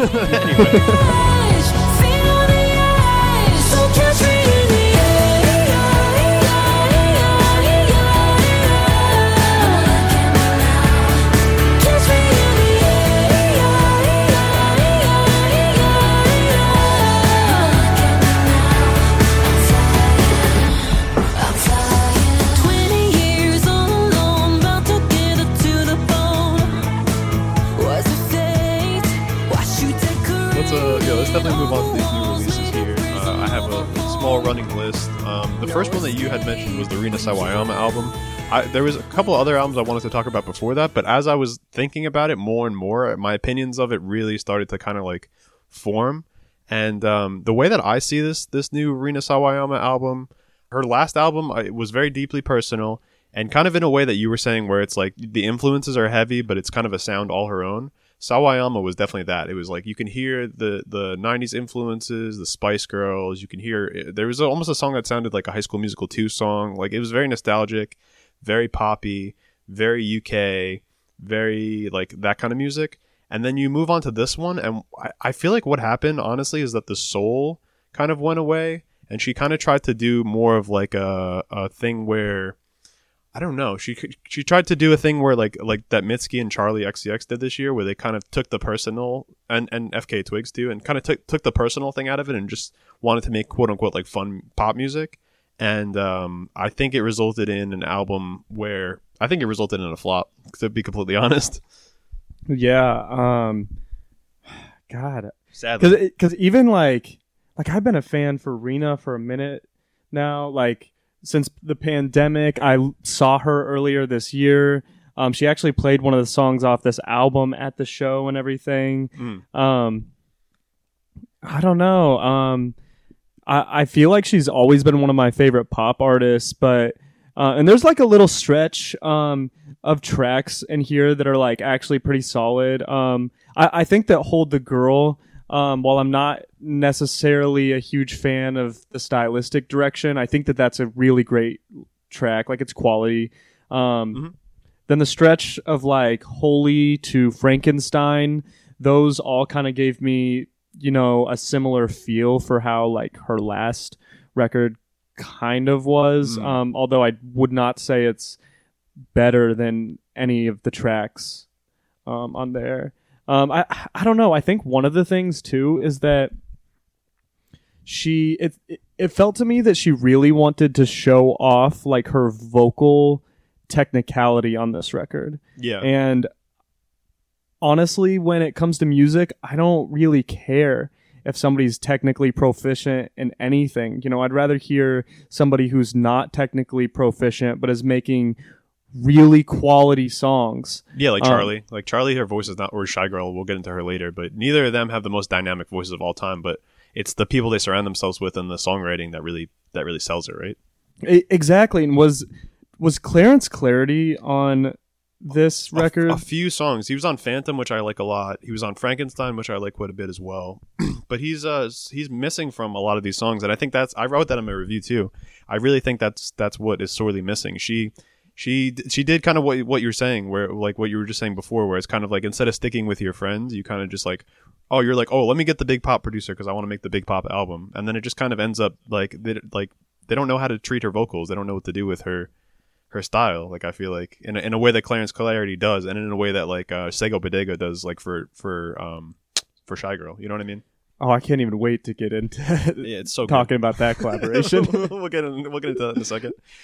But uh, Yeah, I mean, some of the tracks too also just feel like you know some shit that I'd be like, you know, I might be like walking around like Marshalls or Ross and it'd be playing. Yeah. Oh man, like, like hold the girl. Like I love the. I think the um, the intro to it is very Lady Gaga esque in a way that I I don't like. But uh, how however, I think the way that um she I don't know. I like the melody is really good. I like the build up, and then that like I don't know that like piano house like Yeah, thing that comes in. I don't know. That's kind of it feels kind of goofy to me. It's growing on me, but it feels a bit goofy. Something about this album is like it has such good moments, and it just gets cut by like something that I don't like or something generic. I don't. I don't know. It's just. Um, like like even the album cover, right? It's like all the single covers were amazing, and then you get this album cover where it's like, what the fuck is this?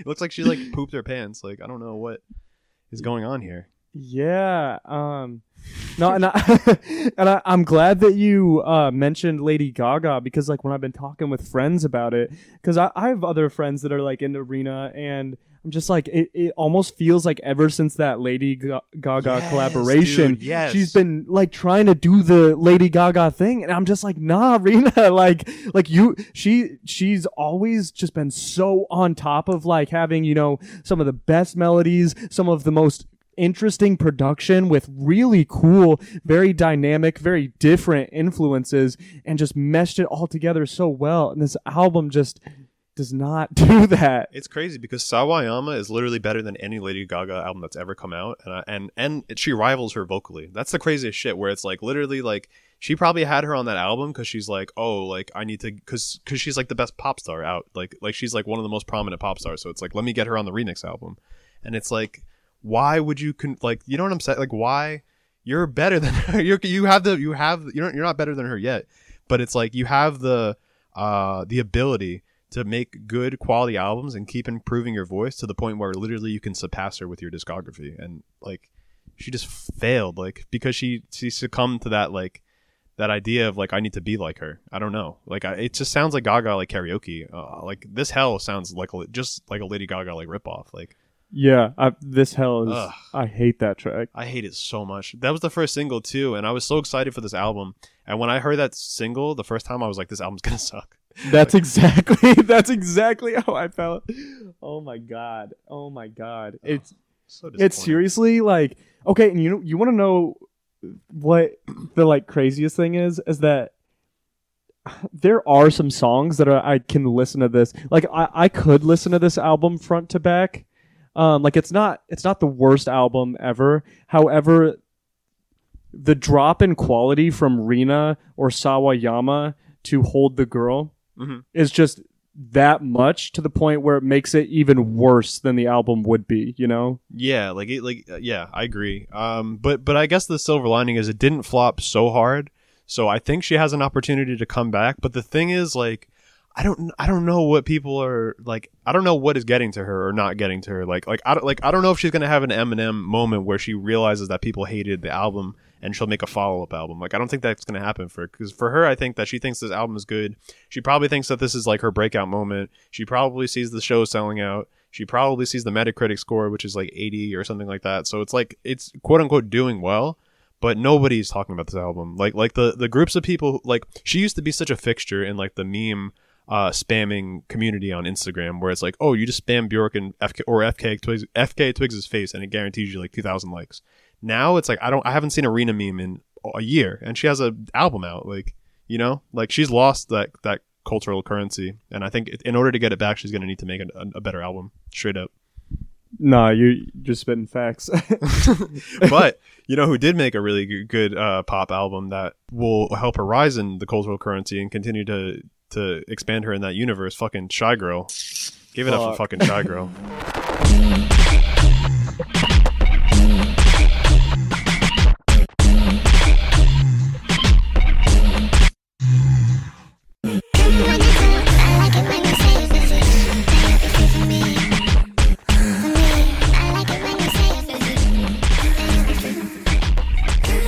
I, that is, I think I told you that is my favorite record of the year. Really? Oh shit. Okay. I have listened to that album every single day that it's came out, and I think there were a couple days I listened to it even more than once. Damn. Nice. Good. So, what makes it the album of the year for you? Because for me, it's very good. I gave it a B, and it might go up to like a B plus uh, with with a bit of time. But what? Uh, it's up there for me. It's definitely like the top twenty. But for for you, what makes it like uh like a top album of the year contender? Um, well, number one, I, I I will point out my bias. Um, if in if the first track on an album is um you know like if the first track is just outstanding then i'm going to like have for the rest of the record i'm going to have a more positive Ah, okay. Um, no, I fuck with that for sure. Yeah. but on top of that firefly which is right in the middle of the track list um, that i would say that that's my favorite single of the year i would have said that even if this album sucked You know what's Um, crazy? Come for me is my favorite single of the year. oh my god and that one that one's great too Yeah. um Firefly, it's it's those ones those ones go neck uh go neck and neck for me because Firefly is so good. Like the way the way they treat her, the way Sega and who and BloodPop treat her vocals on that song, it's it makes her sound like um you know that like Eiffel sixty five song like uh I'm blue da ba dee da ba da. You ever hear that song? Yes yes of course Like when he's like the blue window or whatever, like oh, like they really fuck around with the vocals. That's what it reminds me of. I don't know why. it kind of it kind of reminded me of uh of Crystal Castles a little bit. Yeah, yeah, yeah. Um, I can see that. which I don't know. This there's so many things that could be said about this album, but I just think it's I think it's amazing. Um, I, I think that this is also um kind of in a way, uh, which he has great work, but almost a breakout moment for Sega Bodega, just as much as Mm. it is for Shygirl. Um, I think that Sega Bodega's best production happens on this record, and he's on like ten tracks and has even some like like he does the hook for slut um Oh, he did. He he sung the hook. yeah yeah i'm pretty sure Oh, that's I him I had no idea. um and there were a couple other moments where i noticed um some like background vocals as well um but god whoa i think is i think that is actually my favorite track on the album Mm. the just the effects that are on her vocals are amazing her vocal style almost reminds me of Imogen Heap a little bit on that track Mm, I can see and that. Yeah. and then that like weird like part in the middle of the track um i don't i don't know that's so cool come for me amazing slut amazing her her rapping uh, she doesn't rap as much on this record but when she does her flow is good i like the lyrics the rapping is just tight um uh, yeah, I mean, I was such a big fan of that um, Alias EP, and I, I, I, um, I'm, I'm happy. I'm happy. It's like a double edged sword. I'm happy that she didn't give us like more, just all, just more of the same.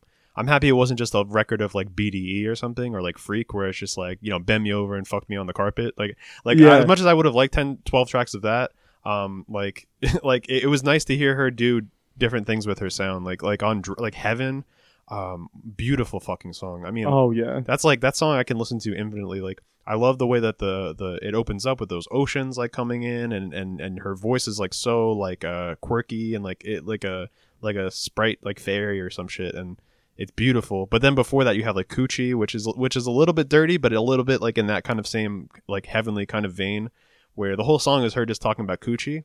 It's just but it's like so like sweet and like it's it's called Coochie a bedtime story, but it's, it literally is something you can probably like fall asleep to, and it's like a lullaby, kind of in a weird way.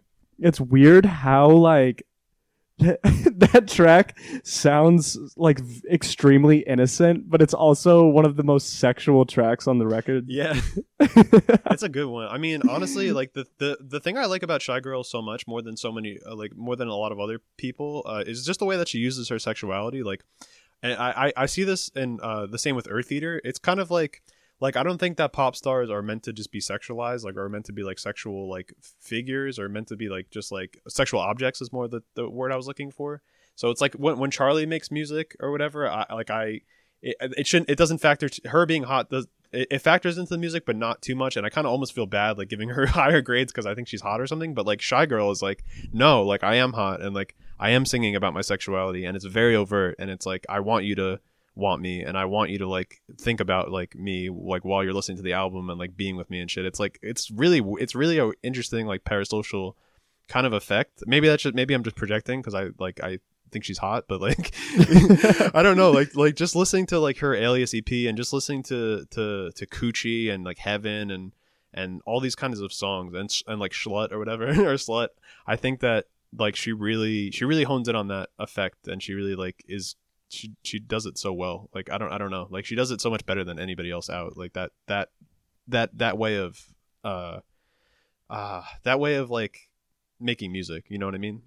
Yeah, I've always I've always thought that she had like I I've always thought that she that was something that she did better than just like really anybody else. Is like when she raps her voice is so cool and like chill but I don't know but like it also feels like she has control of you as the listener yes um yes she does she very much does Yeah, and I, I think that's why like her sexual bars, um, they just feel they feel like very natural. They feel, I don't know, I don't know. She's just there's just something about Shy Girl.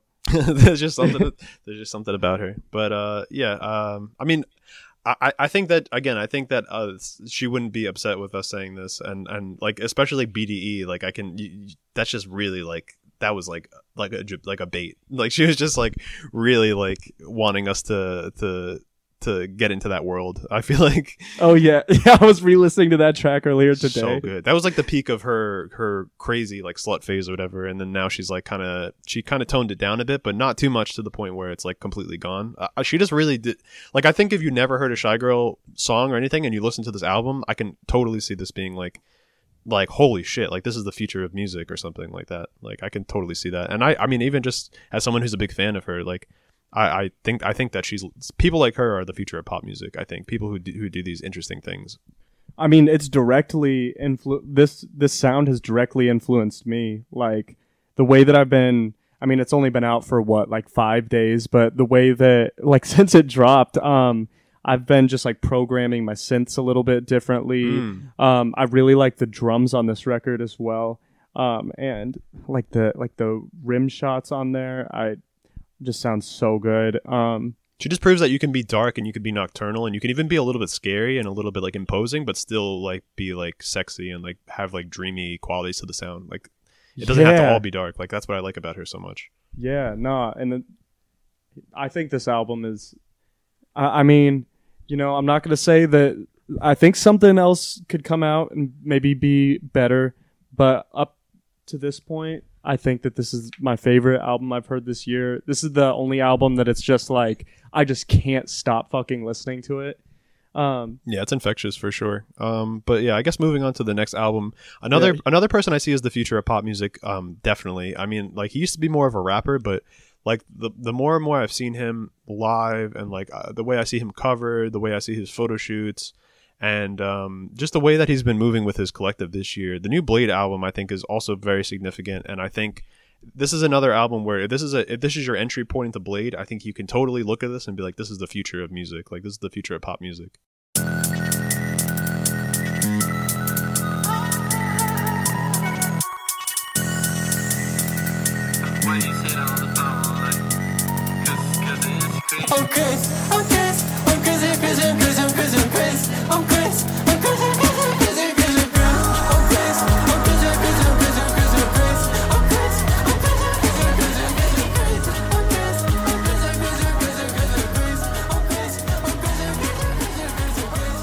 Yeah, and I think that, it, God, that just like his fucking production. I, I mean, okay, have you noticed?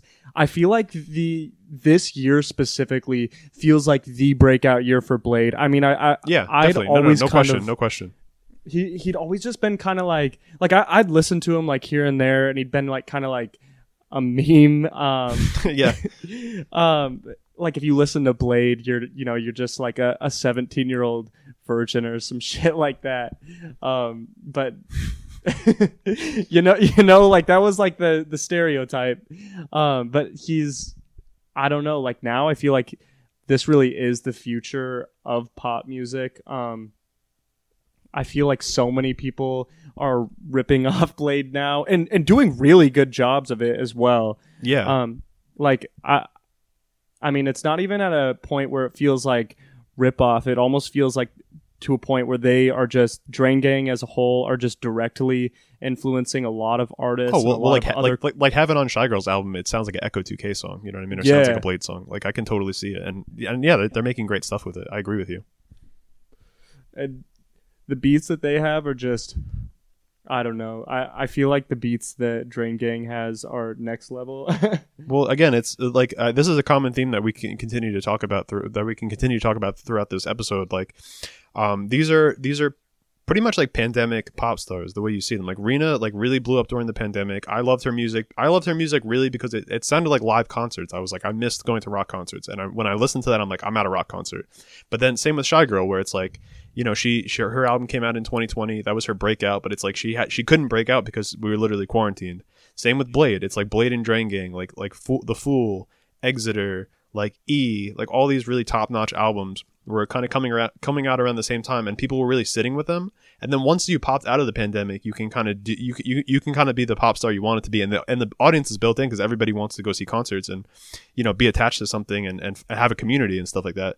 And I think what Shygirl and Bladee have done better than Rina is they really just like nailed down their collective, nailed down their like group of producers that they always work with nail down their merch people, like their aesthetic, like they continue to work with the same people and uh, continue to move in these circles where where uh, it it's mutually supportive. So for Bladee, uh, for instance, it's uh, like Whitearmor and Gud, and and people like that uh, who continue to move with him, or like like he made the uh, collaboration album with Ecco2k this year with Whitearmor.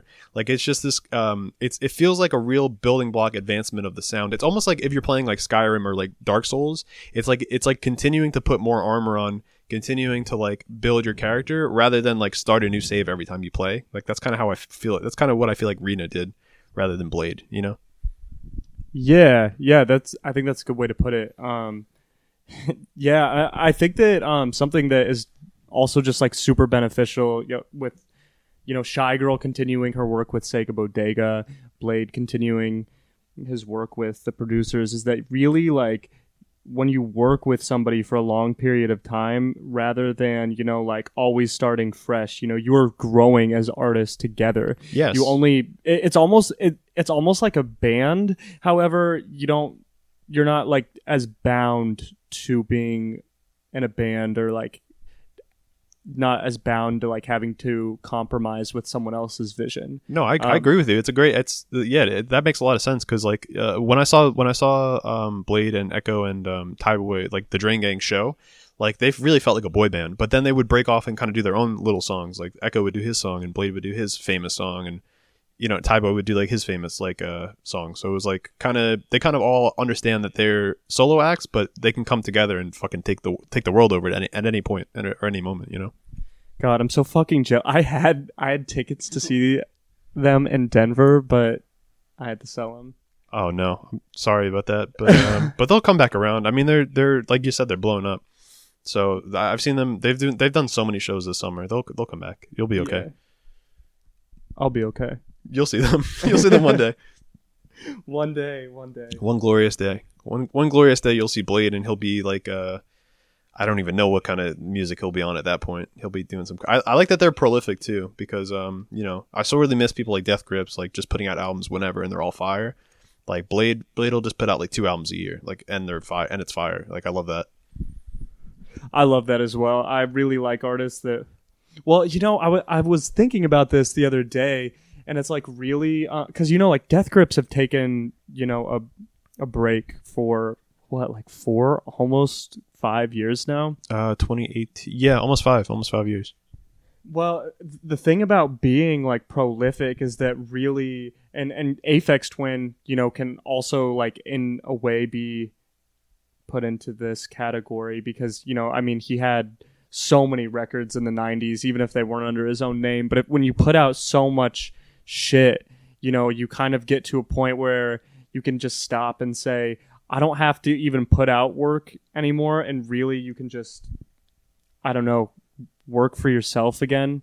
Because I feel like that's definitely something that no matter what like you know like so many artists their first album is their best album. Not everyone is like that of course Mhm. but I think that partially once there's a listener base you can't really take away that completely in your head um, so that that's going to be the most pure sound and now I'm kind of going on a tangent um, No, I understand. I I have a, a good you know understanding of what you're saying, but um, the thing I like about Bladee is that his to me, I mean, like like real drainers, quote unquote, would be like uh, his first, you know, ever since is his best album. But honestly, my favorite album is, of his is The Fool, which came out last year, and he's been making music since like 2010. So the thing I like about Bladee so much is that he really st- stayed true to his sound despite all the hate and despite like Fantano giving him ones and you know music publications not taking him seriously and people memeing him and all that kind of he just like kind of just did his own thing he just doesn't give a shit like he just doesn't look at the criticism doesn't care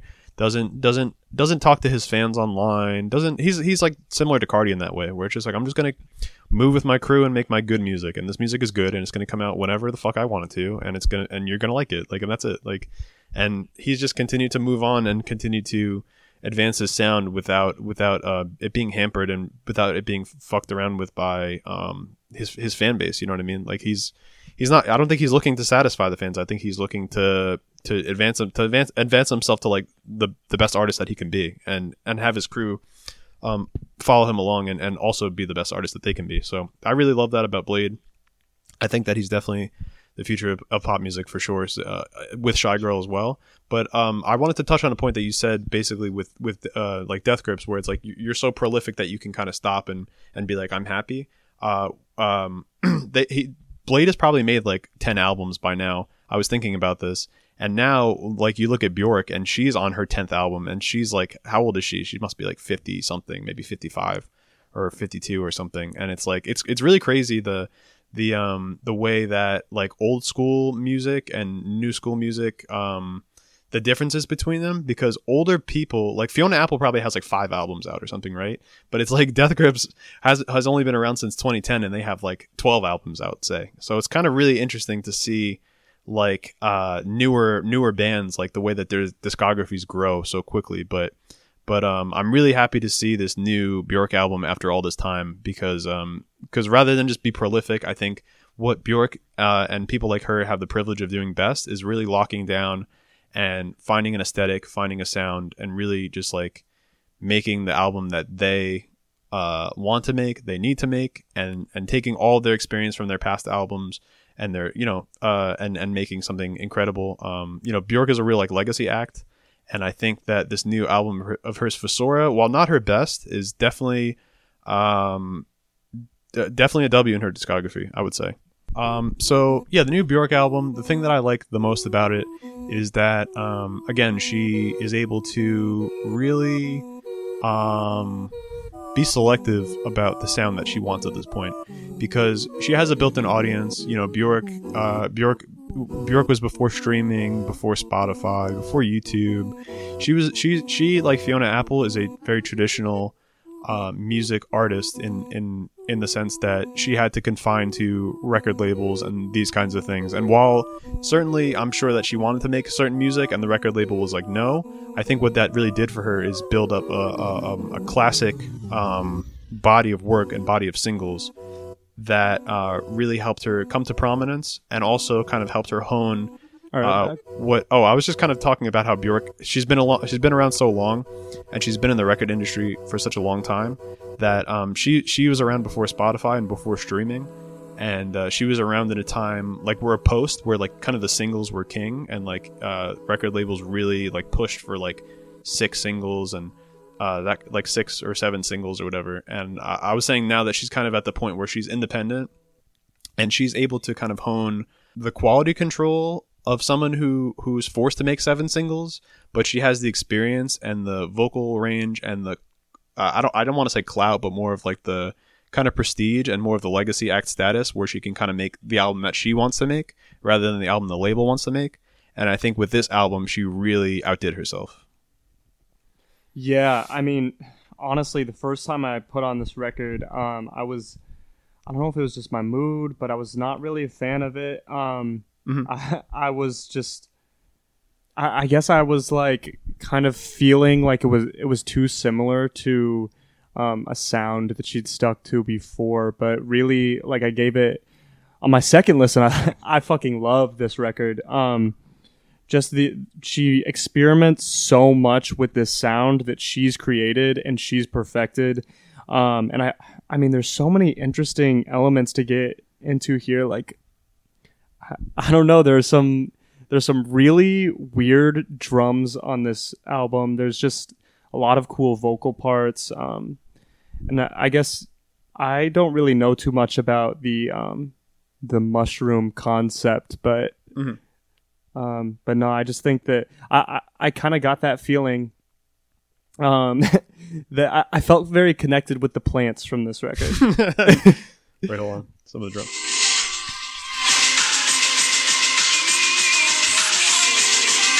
Some of the drums. so fucking good. Oh my god. wild um yeah i mean the pl- the the mushroom concept of the album the way that I, I was reading a lot of interviews that she did before and kind of looking into what like mushrooms kind of mean to her because you know she's very into plants and she's very into like uh like venus flytraps is a big like symbol for her throughout her career like um just pretty much anything that looks like a vagina is like her big like thing like sexual like the, this kind of like fusion of um this fusion of like you know sexual imagery with with plants but the but more overarching and more less specific for Bjork the main th- her main thesis and everything that she's always wanted to do since post is this idea of nature meeting with um, tech, um technology. So it's like kind of like this like anarchic like you know let the let the plants uh, grow grow freely and like be uninhibited with this kind of like very the opposite like like robots and and elect- and hard electronics and with every album she kind of she's able to kind of capture that. Well so with post like she has like a song where um, i think it's isobel where it's pretty much like it sounds like a mad max kind of like foresty thing but it, it gets into tech. Then we have like i miss you where it has kind of like the like tribal drums mixed with like you know uh like like uk garage or like something like that. And then you move on to homogenic where it mixes the sounds like vol- the volcanic sounds of um iceland with like trip hop and then you have like like as you, as you as you continue to get into her discography more i mean even like utopia is like a really prime example her last album with uh, arca. It's like she mixes all these bird noises and with these like really it, the bird noises themselves are electronic so that's kind of the real fusion of the electronic and the wild. And then this album she never really got into mushrooms. Mushrooms was never a symbol that she really um that she really developed or got into. But for me the mushroom symbolism is um, this idea that mushroom the, the way that she put it essentially is that mushrooms um, they don't have roots and they grow very quickly and they multiply very quickly and they're they're self-sufficient and they're very mysterious in lots of ways. Um, they're they're one of like the earth's uh, greatest mysteries in a way. So i feel um, the way that she frames this album essentially is that um, her and her her collaborators and the people around her are like a bunch of mushrooms and her family um, are like a bunch of kind of mushrooms and like certain mushrooms will fall off and die but they'll like they'll repurpose themselves. The decay of the the mushroom will kind of resur- repurpose itself kind of into like the dirt and that's where you get like sorrowful soil where it's like her mother is dying but at, at the end of the day she has to realize she kind of realizes that like her mother dying is going to kind of like uh, give give back to the earth in a way uh, literally because she, her body will decay and then it'll give back to the dirt which will grow different things. And also her stories and and you know her unique perspective and the fact that she made Bjork. I mean like will give back to the earth tenfold.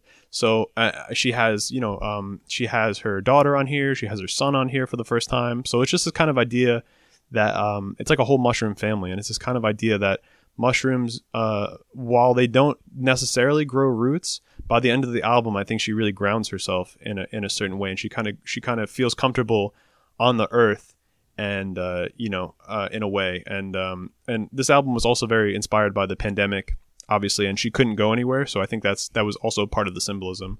Um, this kind of idea that you know being stuck at home but also wanted to go party so that's why you get like these kind of sounds where it's uh, very grounded and very homey and very like kind of like deep bass. The the bass clarinets kind of ground you, but then you have like those crazy gabbers where it just like throws you into the, into the club. So there's a lot of different sounds at play on here, and um, and also the kind of like woodwind instruments and the the um, the way a cappella vocals are used kind of uh, is reminiscent of like a David Attenborough like Planet Earth type documentary. So in a way, it's kind of like a study of these mushrooms and looking into these mushrooms and like kind of if you really study them and figured out the music that they made, this is kind of the album that would come out of it. Sorry, that was a lot, but yeah. God, no, beautifully said. thank you. That's what I'm so mad. That's why I'm so mad at Fantano, bro. Just like, just do like the basic level. Just read the Rolling Stone article. Just like read the NME article, read the Pitchfork article, and just understand what Bjork is going for, and then judge the album, rather than just be like, uh, it just, uh, it just, it just came together together awkwardly and blah blah, blah and don't even touch on any of that. It's like, how do you miss the whole point of the album? Like, even if you think it's bad, like at least, at least kind of grounded in the facts of all that. You know, Yeah, yeah, nah, nah, fuck Fantano. nah, nah. he just annoys me because he has this attitude because he's been around so long that he can that his opinion is kind of like like bond. I mean, he he says that it's just my opinion, but what what bothers me is just he's he's he's who everybody looks to. And and Bjork obviously worked very hard on this album, and there was a lot that went into this, and and thought and like aesthetic and uh, collaborators and singles and everything. Like this is like a, a a a body of work that she put out, and he's just like, no, it's an F because I don't like I don't like how some of the sounds come together. It's like you're you don't like how some of the sounds come together because you don't understand what you're hearing. Like Yeah, I mean this this album is extremely experimental. Like I I- mean like I didn't like it the first time that I listened to it and I loved it the second time and I think that I'm only going to further grow an appreciation for this record. I mean even like like just some of the production on this is just you know what so many producers strive to be able to perfect, you know. Um I, I feel like the experimental elements play extremely well into just being also just a listenable track. Um, and you know, this isn't this isn't you know like really like car music or something you just want to bump or anything like that. Um, I, I feel like there's definitely like a context for this record, and it, it is you know a concept album, and I think that everything should be considered um, when when listening to this record because even e- even now that you know you've just discussed everything about the concept the next time that i listen to this record which will probably be tomorrow um, i'm going to be thinking about it completely differently and i'll probably even have a, a different opinion on it it, it even goes beyond like uh Bjork's like um intention. Like I was even thinking there, there's this like um uh reels or like TikTok channel where it's this like guy he has a synthesizer and he'll plug it into different plants and um um like living things and like cacti for instance. And when he plugs it into mushrooms it makes this very like very unexpected kind of like squelching electronic noise. And for my for my ear that's kind of how I see this record. It's like you you look at mushrooms and it's like what like shrooms maybe they're psychedelic like oh you make them with like steak or like oh they grow on the ground they look kind of ugly. But like if you really like go and like listen to the mushrooms and what they're saying it's like they have like they have surprisingly interesting music to, to give to you. Like it's weird. Like well that that's you should definitely send me that oh Um, yeah for sure for sure.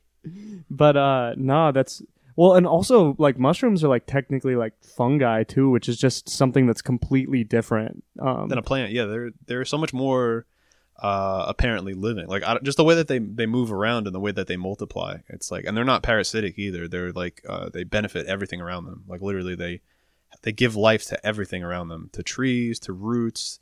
They'll like destroy things that are like in the way. They like they're they they say that mushrooms are if mushrooms didn't exist the planet wouldn't exist. They're like bees essentially you know?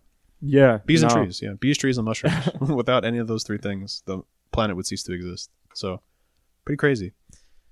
Anyway i love this album. You know I, I can be critical. I'm not gonna you know completely meet ride bjork here. I'm not gonna say that you know there's this f- album is perfect. There's some there's some points that are kind of lulls for me but but the thing is it's very adventurous and um, so, some of the some of the sounds come together a bit awkward because i think it's a really experimental sound that nobody's ever done before. Like kind of like you know sub sub like bass uh clarinets sub bass clarinets with like you know hard electronic gabber music and reggaeton and shit. Like it's not something anybody's ever done. So once in a while there's some awkward kind of points where i'm like ah this doesn't really come together quite the way uh she wanted it to. But that's why it's a b plus and not an a plus but for me at least but um i think it i don't know. From from an elect- from electronic music producer standpoint you do you think that it was like a successful experiment or do you do you think that what do you think? Oh yeah, it was definitely a successful experiment. Um, I I do think like, uh, I guess if if I were to put myself in Bjork's shoes and say that I were making this album, um, yeah her little icelandic wooden shoes yes. I, I would maybe have uh put a little more focus on the gabber elements. Um, however, you've heard my music. That's not surprising. yeah yeah Um, and, and I would. I, there are some lulls on this record. However, they don't. I don't know if they're necessarily like. I don't know if I would consider them like to be like complete lulls. I do think that even like the quote unquote lulls are kind of beautiful. Um, I think it was definitely a successful experiment. You know, anything that you hear for the first time is going to sound, you know, like brash to the ear. Mm, Um, yeah but I mean, I, I think it's definitely important to state the fact that this album has been out for like five days. yeah, you, you- you know, um, like who knows what it'll like people will think of it in a year. You know, this definitely could have a heavy influence on like experimental music going forward. I, I mean, I definitely think that there is a likely possibility of that. Um, Bjork definitely is an artist who does her own thing, and not a lot of people are able to accomplish that. But I'm definitely intrigued to see, you know, what is going to like the new life that this record will take on now that it's out. Yeah, I, I agree. Um, and it'll continue to grow and spread like in the way that you know mushrooms. The do. way mushrooms do. but um but the one thing that i will say like reading some of the interviews and stuff the one thing that i will say that i'm happy didn't really surface too much on this record is that bjork is definitely like an environmentalist like lib like she's way too she, she like drives around in, like a range rover but then she's like oh like the youth are gonna you know greta thunberg and like the youth and the gen z are really gonna get us out of this environmental crisis. It's like way too she's definitely like has like the boomer like hopefulness that's a little bit like off-putting like i don't know like like i would definitely have uh, disagreements with her in public but like um it doesn't really translate to this the, the that that passion and that love translates over but the kind of cringe and like the forced like environmentalist um kind of perspective or whatever doesn't uh thank god.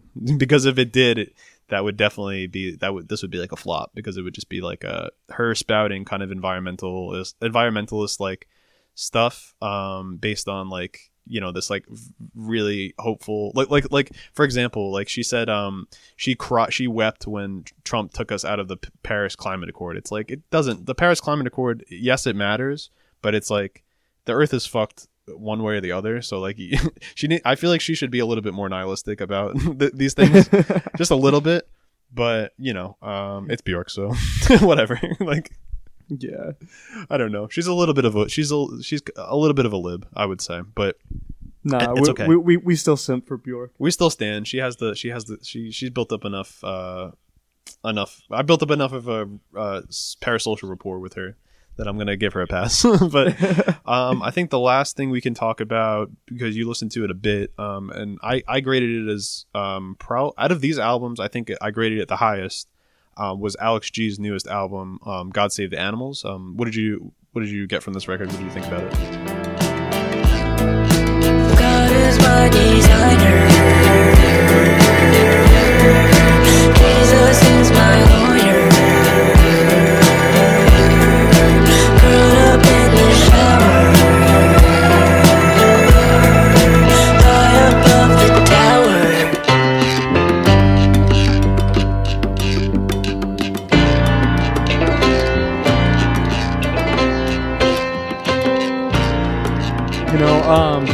Really did listen to um, like a lot of indie music in high school. Like that was really the I was you know a stereotypical hipster or whatever. Mhm. So I was listening to you know Death Grips and indie music, and honestly, I feel like the indie genre is extremely bland and boring at this point.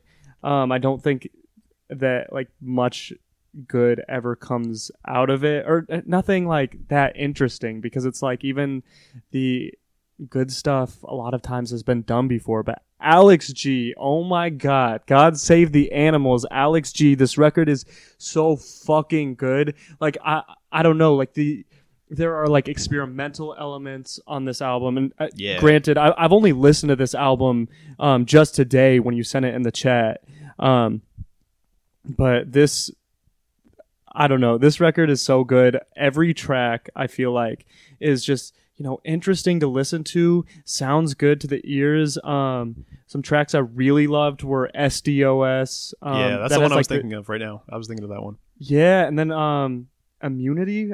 I can't really remember Yeah, yeah. what this sounds like, but I have it. I have it saved as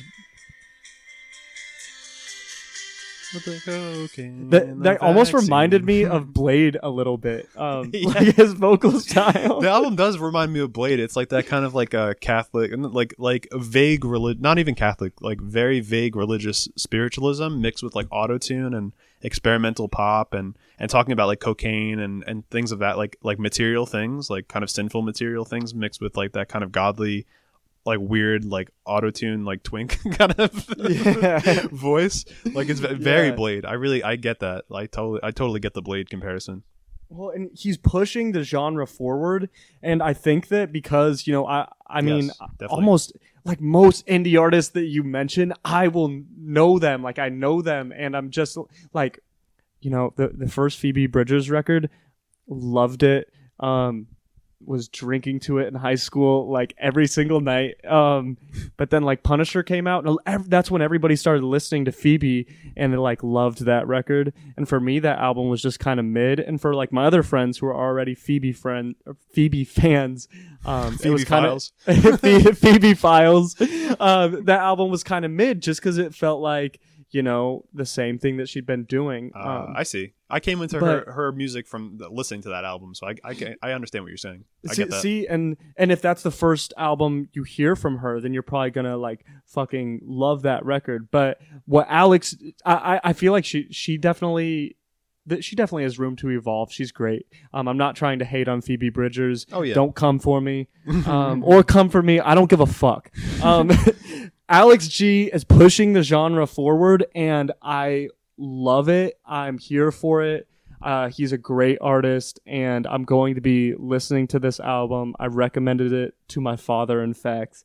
Um, yeah, I gotta recommend this to my dad too. My dad would love this. He would love Runner. My dad would love Runner. oh my god, is, is your is your dad into like the shins and shit too? No, he's into you. Have you have probably like a cooler, like maybe like millennial Gen X type dad or something. My dad is more of like a straight up boomer. I don't know how old your dad is. Well, well, my parents had me very young, so I think my dad's Yeah. probably only like 40, 41 or yeah, you have like a that. millennial Gen X uh, dad or something that probably like likes that kind of uh, likes that kind of cooler music. My dad is my dad is definitely like a like Q Rock 1045 like type, type- you know what I'm saying?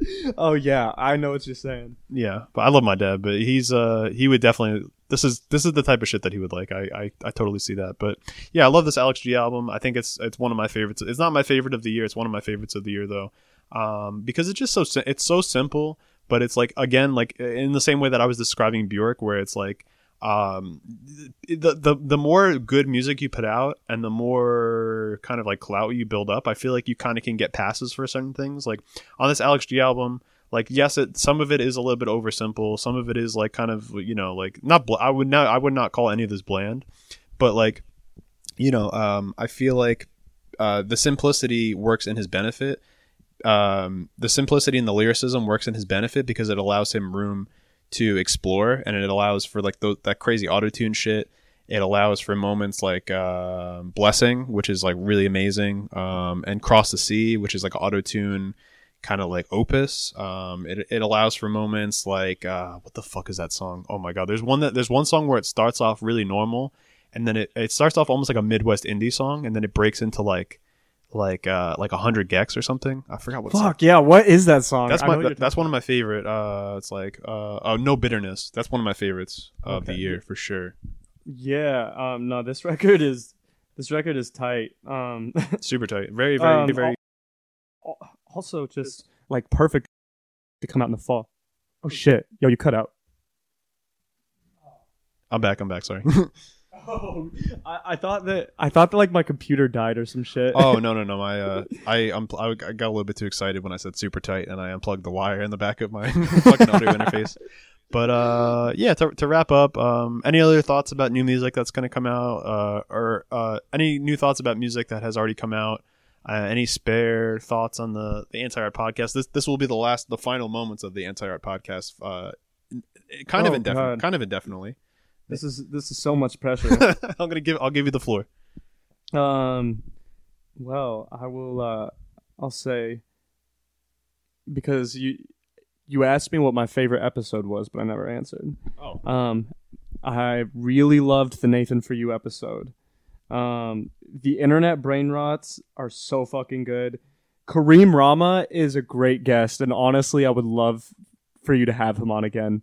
Um, man is I was just laughing. Like I feel like that entire time that I was listening to that podcast, I just felt like I was in the room laughing with you guys. It was great. Um also I, I don't know, I guess um I'm I'm kind of curious what is so your first season is like 78 episodes. yeah, yeah. Me and him were Um, talking about this just before on the previous segment. We're kind of in like season three because season one was kind of like uh, when when we had the older guys on, when we had Eben Ryan, and then it kind of peaked with like there's a certain episode where it like really uh like kind of switched over, and then we're kind of in season two. So I, I don't know what season we're technically on. Yeah, it's definitely. Uh, we're probably we're technically like in like season five or like season six. Like if this was like a real TV show, like we have enough episodes where we're probably like pretty deep into the series at this point. We're almost uh, a couple more episodes and we're you know in syndication, just like you're you know to wrap it back up to the beginning. Um, uh, two and a half men. You know. hell, hell yes, hell yes. Um, so I guess I'll just ask you some questions about that going forward because I'm a fan and I'm sure other people will want to know. Um, what are you looking forward to doing in your next season? uh, in the next season, we're looking really into um, having more frequent guests on in the way that like we have you on, and and but but guests that aren't like quote unquote big names, people who we're, we have a good rapport with and that we're good friends with and mutuals with and and that kind of stuff. Um, that we can bring on not to interview as a uh, profile, but more so to shoot the shit about various subjects. Um, what we're really trying to get into is kind of to make it more of like a um, like a variety show in a way, um, so that we can talk about all the news that's happening. We can talk about fashion. We can talk about music.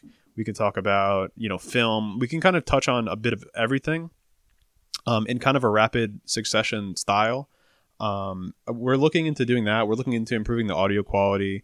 And on top of that, we're looking to start. We're going to start a Patreon for sure, where we're going to have probably like the internet brain rot and like Nathan for you style episodes over there. Um, and we're considering because because Patreon has a really interesting model where you can like the first hundred subscribers for like one dollar a month for life uh, can come in and like you can you can do it like that until hundred people subscribe.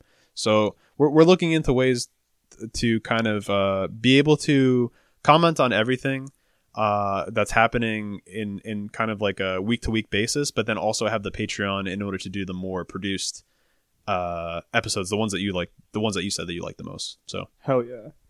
Uh, you should get you should get Ashley from Simpin After Dark um back on. Oh yeah, like that's what guys- I, that's what see that that's like a kind of person like like that would be perfect to comment on certain like like we can talk about Kanye with her, then we can talk about like the Weeknd album, then we can talk about like you know Julia Fox having no eyebrows, like you know what I mean, like shit like that. Yeah. where it's like we have a guest on and then there's a thread through it, and same with you, like we can like like you knew all these albums and you were able to talk to talk about them fluidly. We want to have more shit like that where we where we're keeping up with everything in a way that's um in a way that you know people would want to come to us for information but also at the same time keep it loose so No, I feel you. Okay, that's that, that's good to hear. Um, cool, cool. Um, also, I guess, do you know?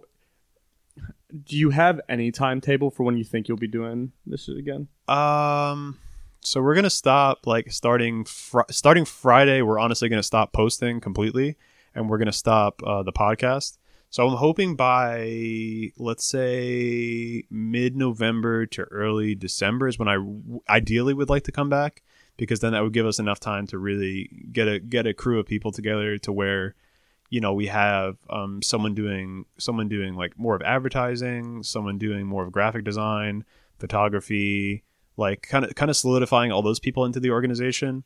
Um so you know not to get too boring into business and stuff like that but if anybody listening is is into any of that kind of stuff uh, please feel free to dm us or email us at anti-art uh, management mgmt rather uh, gmail.com but yeah probably like early december late january is is when i'd like to come back because i'd like to come back and have everything kind of have a real uh, flow to it, uh, like the look of the page, for instance, um, like the production of the podcast. I want it to be more systematic rather than kind of going by the seat of our pants on a weekly basis. You know, Yeah, yeah.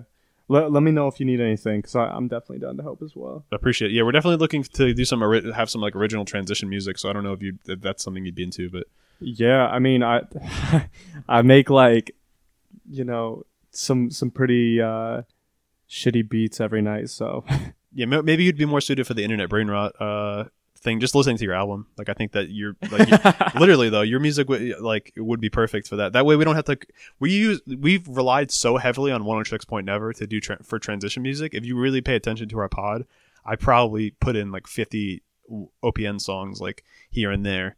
Um, but yeah, to have that kind of sound would be would be good, and and for it not to get copyright struck would be great. so so yeah, we'll we'll we'll be talk we'll be talking for sure. No, that's great. I actually I, I do have some stuff that uh, I could definitely email you as well. Hell yeah, hell yeah, dude. Appreciate it. Cool. Um, I guess I don't have any further questions. Uh, do you have any further questions? no further questions, Your Honor. um, hmm. Let me see. Let me get. I'll, I'll, to wrap up. Let me just get your perspective on the page in general. I know I've had we've had a lot of memes and like those have been doing well and everything, but like, oh, like it. it let's say you were to let's say you were to get cryogenically frozen and you wake up on December first and you're like, oh, anti art is finally back. You know, I woke up from my slumber. Like, what would you, what would you hope to see? Like, like, like, would it be a mix of memes with like criticism? Would it be kind of like the same like written style format of reviews we have now? Would it be more of like kind of this informal talking about albums? Like, how, like, ideally, like, what do you like? W- what elements of our page do you like, and would you like to see kind of like on display? Okay, uh, I you know I think rather, I think definitely, um, pay like page wise, um, for like posts, I like the formal, um, like the formal discussion of albums. Um, on stories, I think that's where I prefer some of like the more like informal um, discussion. And you know that's also good because you know you get some informal discussion, and that's also like you know people can reply and like DM you, and then also I, I feel like when you start DMing with some people too, they tend to think that they know you and that they're your friend, and then they pay a little more attention to you. I see. Um, that's some uh, that's some forty eight laws of power manipulation there. um, also, I, I, do think because I, I know that you have said that you want to step away from memes. Um, I, I think that definitely. Um, I, I mean, I know I probably found you. I, I guess I don't remember when it happened, but I probably found you through memes. yeah. Um, I don't. So I guess I don't necessarily. I feel like if you don't want to be doing memes as much anymore, you should step away from that. Maybe you could have, you know, um, one of because you guys have a lot of pages. You could use one of those pages Like a burner, specifically. right? Yeah, you could use one of those pages specifically for memes, and you could probably get a lot of engagement on that page as well. And you can always post those to your story. Um, I, I really like the artist profiles when you do those as well. Like you did one for like or something with like Yeji, and that was really interesting. Um, I'd love to see more of that. Um, Yeah, that's what we're really looking to get into. Um, kind of like doing more, kind of like this. Like, um, instead of doing a written, like a lot of times, what we'll do, we'll record a profile and then I'll transcribe it. But I, I always realize that the recording is way more interesting and dynamic, um, and tells a better story than the writing. You know what I mean? Um, so I want to, I want to get into this kind of idea of like doing audio profiles, kind of saying to the person, hey. You have 15 minutes to tell us about your album and, and your story, or tw 20 minutes to tell us about your album and your story. Like, don't expound too much. You know let's get let's stick to the questions and we'll cut around it. That kind of thing. Like i, I want to get more into doing like like 20 minute almost like 20 minute podcast episodes where i'm talking to these people. And then we have a photo shoot too. And that'll be on the page. On if you go on antiart.blog it'll be kind of like you know uh, a bit of a, a little bit of a kind of um, description of the person and how i came across their music then just kind of like a link to the audio profile and then just pictures like something like that is kind of how i would like to do it ideally i don't know if that does that make sense yeah, no, I think that's a great idea. Um, also another thing because motherfuckers aren't reading. Like, let's keep it real. Like, yeah no yeah um i think i think also when you when you post um reviews as well like sometimes you post like like you post like three like short reviews into one post um and you know i'll, I'll click on the, like the blog every now and then um but i feel like you could maybe get more blog clicks if instead of doing like three short reviews in one post Mm. if you did one short review um in one post and then maybe you added um so you know some political infographics um that not political infographics but but but infographics um on the artist. Maybe then you could also throw in like a meme or two as well and some like cool photos of, Ah, yeah, an artist. I like that. Um, yeah, that's because good then you could more consistently you know like grab somebody's attention and then they'd be like oh i'm i'm interested in you know getting uh like getting more in depth with this review um Yeah, I see what you're saying. Yeah, like like if I if um like the Ed Sheeran came, uh, album came out for example, and it's just a picture of him, and it just said the Ed Sheeran album sucks, and then it's like that grabs people's attention, and they swipe, and then it's like a little infographic. Like I, I I like what you're saying, kind of taking the review that's already written and kind of breaking it into little quotes. I think Vice does that really well too. Um, yeah, the, the, yeah, that's a good. Thank you. I like that. Uh, I think I will use that that format actually. Yeah. Um. And last comment: never quit simping. it always works. Nah, nah. I feel like I feel like we we simp over similar artists, so it's perfect. It's funny because It- this the sim posts always get a lot of likes but no shares. People are so like shameful. They don't want to like they want to and like a lot of saves too. They want to hold it for themselves, but they don't want to be like, "Yo, bro, look at this picture of like Kali Uchis," you know. Yeah. Nah. um. Fuck Fantano.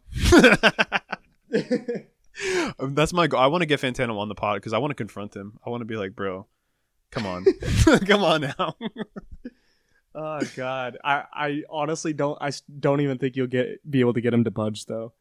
I would, I would, I would definitely bring up the Kali Uchis album and be like, "Bro, you didn't translate a single lyric. How do you know what she's even like? What's even being said? Like, come on." Jesus, wait, didn't you meet Fantano once at like a show or some shit? I met him at a Danny Brown show. Yeah, oh my God, that's great. That's a perfect place to meet Fantano. he was t- he was t- pretty tall and pretty pretty wide. I would not want to fight that guy. That guy, he would. He, I think his dad is like a famous deadlifter. But anyway, let's uh let's uh end uh, the podcast here. Thank you so much for coming on. This is a great uh mega. We were only going to record like a half hour, and we're we're at eighty minutes. So thank you so much for coming on. No, it's going to be a lot to edit and stuff, but I'm I'm happy to do it because like this was a really great discussion. Uh, really great like market research uh at the end here that I wasn't expecting, but I like like I was happy to get it. Um and yeah, we'll be we'll be talking about stuff in the in the future, collaborating, and you know I'll be continuing to get your feedback, and you can get my feedback, all that. But anyway, for this uh for this final episode of the Anti Art Podcast, uh, this is Ryan signing out. I'm so happy for everybody that has has uh, joined us on this journey over the last you know year and a half or two years. It's been life changing, and uh, we're going to continue to do bigger and better things when we come back. Uh, you guys will be shocked and surprised at what we're able to pull. So. Peace out. See ya.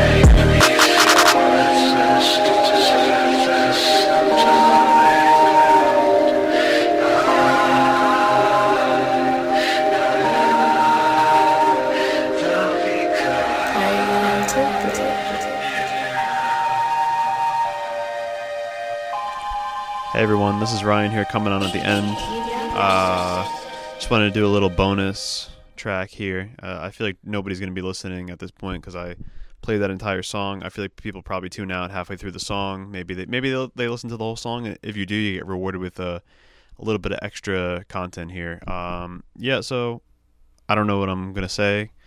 I have no idea. Did not plan to get this far, and I'm not going to edit this part. Um, it's 4:37 a.m. I spent the last couple days really, um, you know, zoning into how we started off anti art, just kind of reviewing lots of albums, um, thinking up tons of ideas, spending late nights, you know, like 3, 4 a.m., planning stuff out. Um, that's very early anti art core right there.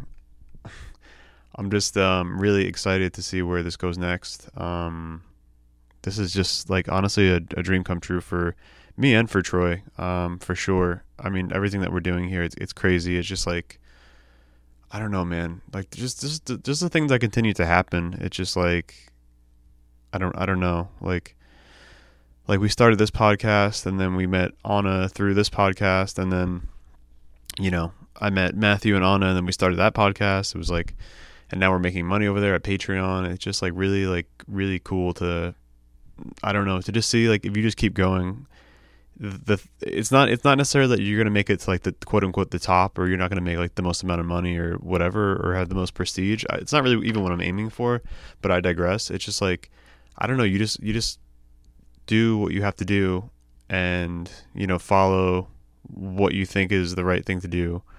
And you just end up in places that you would not even believe. Like honestly like I don't know, just some of the people that I'm talking to through Instagram and trying to get like on the show and stuff like that, um, both neoliberal hell and anti art are people that like made me want to start podcasting. You know what I mean? It's people that like I've I've always liked and I've always like been into their shows or into their comedy or into their music or whatever um, the case may be.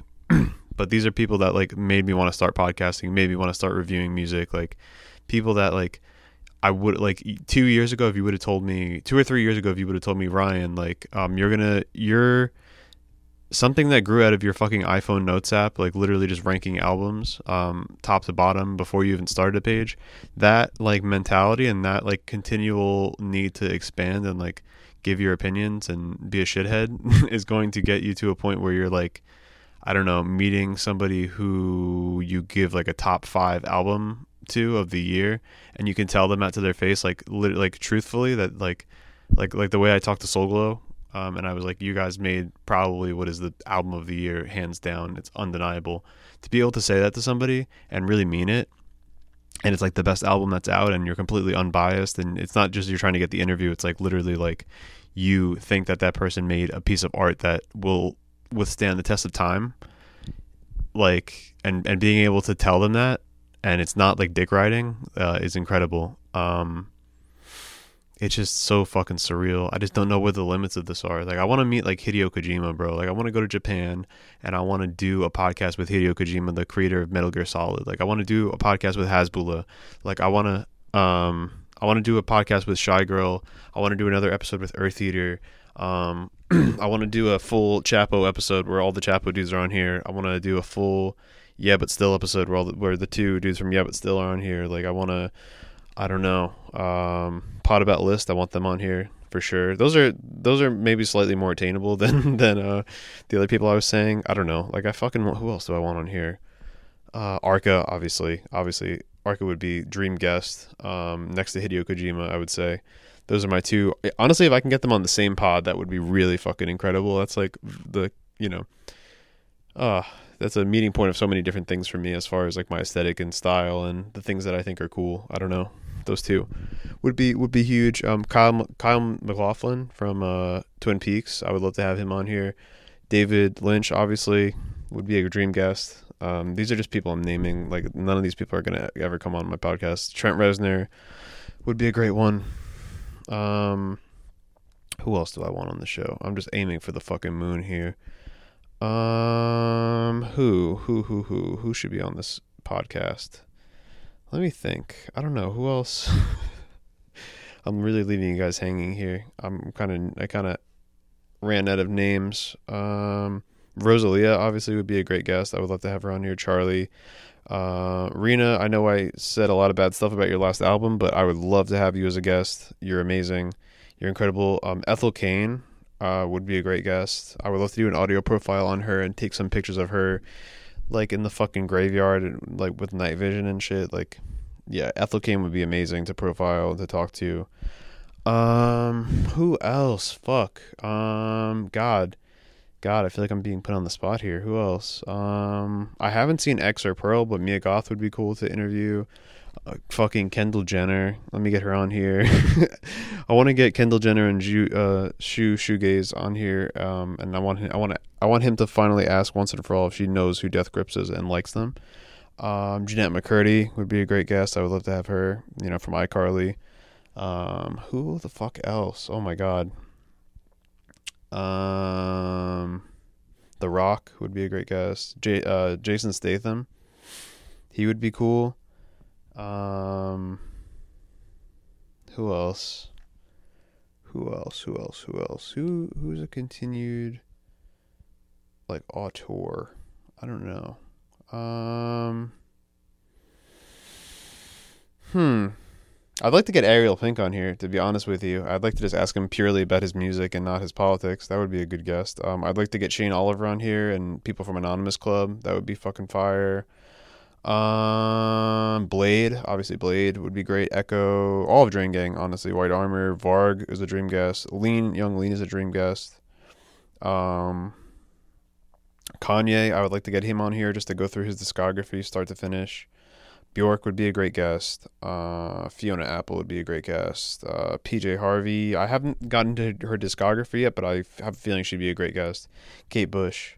Um, oh my God, who else? Um, Dream guest, Ryan. Dream guest. Shoot for the fucking moon here, buddy. Uh, oh, Violet Myers. I would love to have Violet Myers on as a guest. Um, if for those of you who don't know who that is, uh, look her up.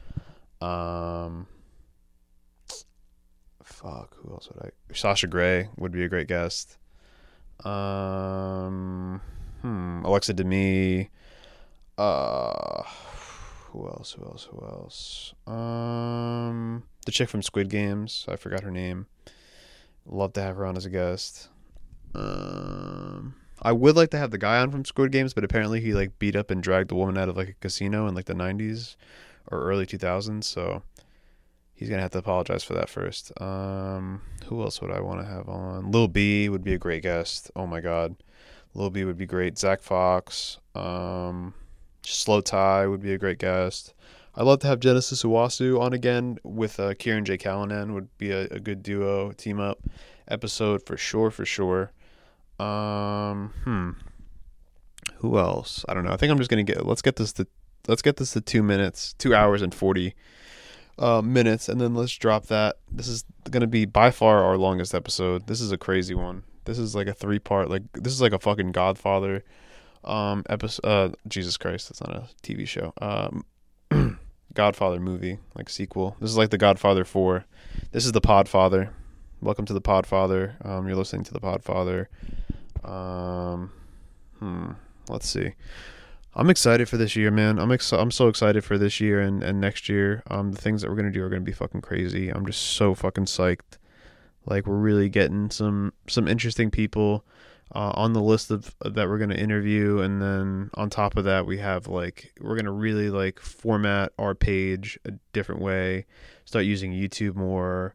I mean, I don't know. We just want to expand. We just want to expand our our reach and expand the people that we work with and do more collaborations and more dual posting and more fucking you know i want more people to see the website that's like the main thing i really want people to read my articles and um and honestly they do decently well like like you know the hip hop one that i dropped had like two, 2000 200 views or something like that the Andy Morin uh, uh, Night of Fire one that one did pretty good numbers. Uh, 800 I think people viewed it, including Anthony Fantano. I know that for a fact. Um, yeah, just cool, man. I don't I don't know. This it's really fun to be continue to do this. Uh, you know, but week after week it gets really tiring. So that's kind of where that's kind of the point that we're at. We're just kind of tired. We just we, it just feels like we have all these resources and all these interesting people that we want to talk to, but the scheduling never works, and we just end up like scrambling. And you know, Troy has work, I have work, and it gets difficult to kind of figure out exactly how we want to format it. You know what I'm saying? So it's just I don't know, like. I don't know. I'm just excited to see where this goes next because we just have all these resources and we have all these things working for us and I don't know, like we've already been through like the internet muck anyway, like people making fun of us and telling us to delete our page and you know losing followers in mass and you know uh, like that kind of shit like like we've already kind of gone through that to such an extent that I just don't like give a fuck anymore. Like it just I don't need anybody to I don't rely on I'm, I'm I don't want to rely on anybody uh to for popularity or for like to bring us along or anything of that nature. Like I want our our space to kind of be a place where people come to pop off rather than I go over to other places to try and like get press or some shit. Like I just I'm just so tired of that. Like I I know that I know what we're doing is cool. I knew I like our reviews are are some of the best on the on the whole fucking internet. Like like I'll read the Guardian like reviews and shit and they're trash. And then you read an anti review and it's way more in depth and you know honestly if go read our Spirit of the Beehive review and then read the Pitchfork one. Like you'll get a way better understanding of the album if you um fucking read our article. But anyway that's that's enough bragging for for now um I'm tired um I feel like a fucking egomaniac um talking so much about myself and having other people talk about the podcast and all that stuff. So yeah, I'm gonna just end it very soon. Let's get to two hours and forty minutes, um, and then I will end this final episode of the Anti Art Podcast. This is the final episode um, until next season. This is the end of the show. Um, this is crazy.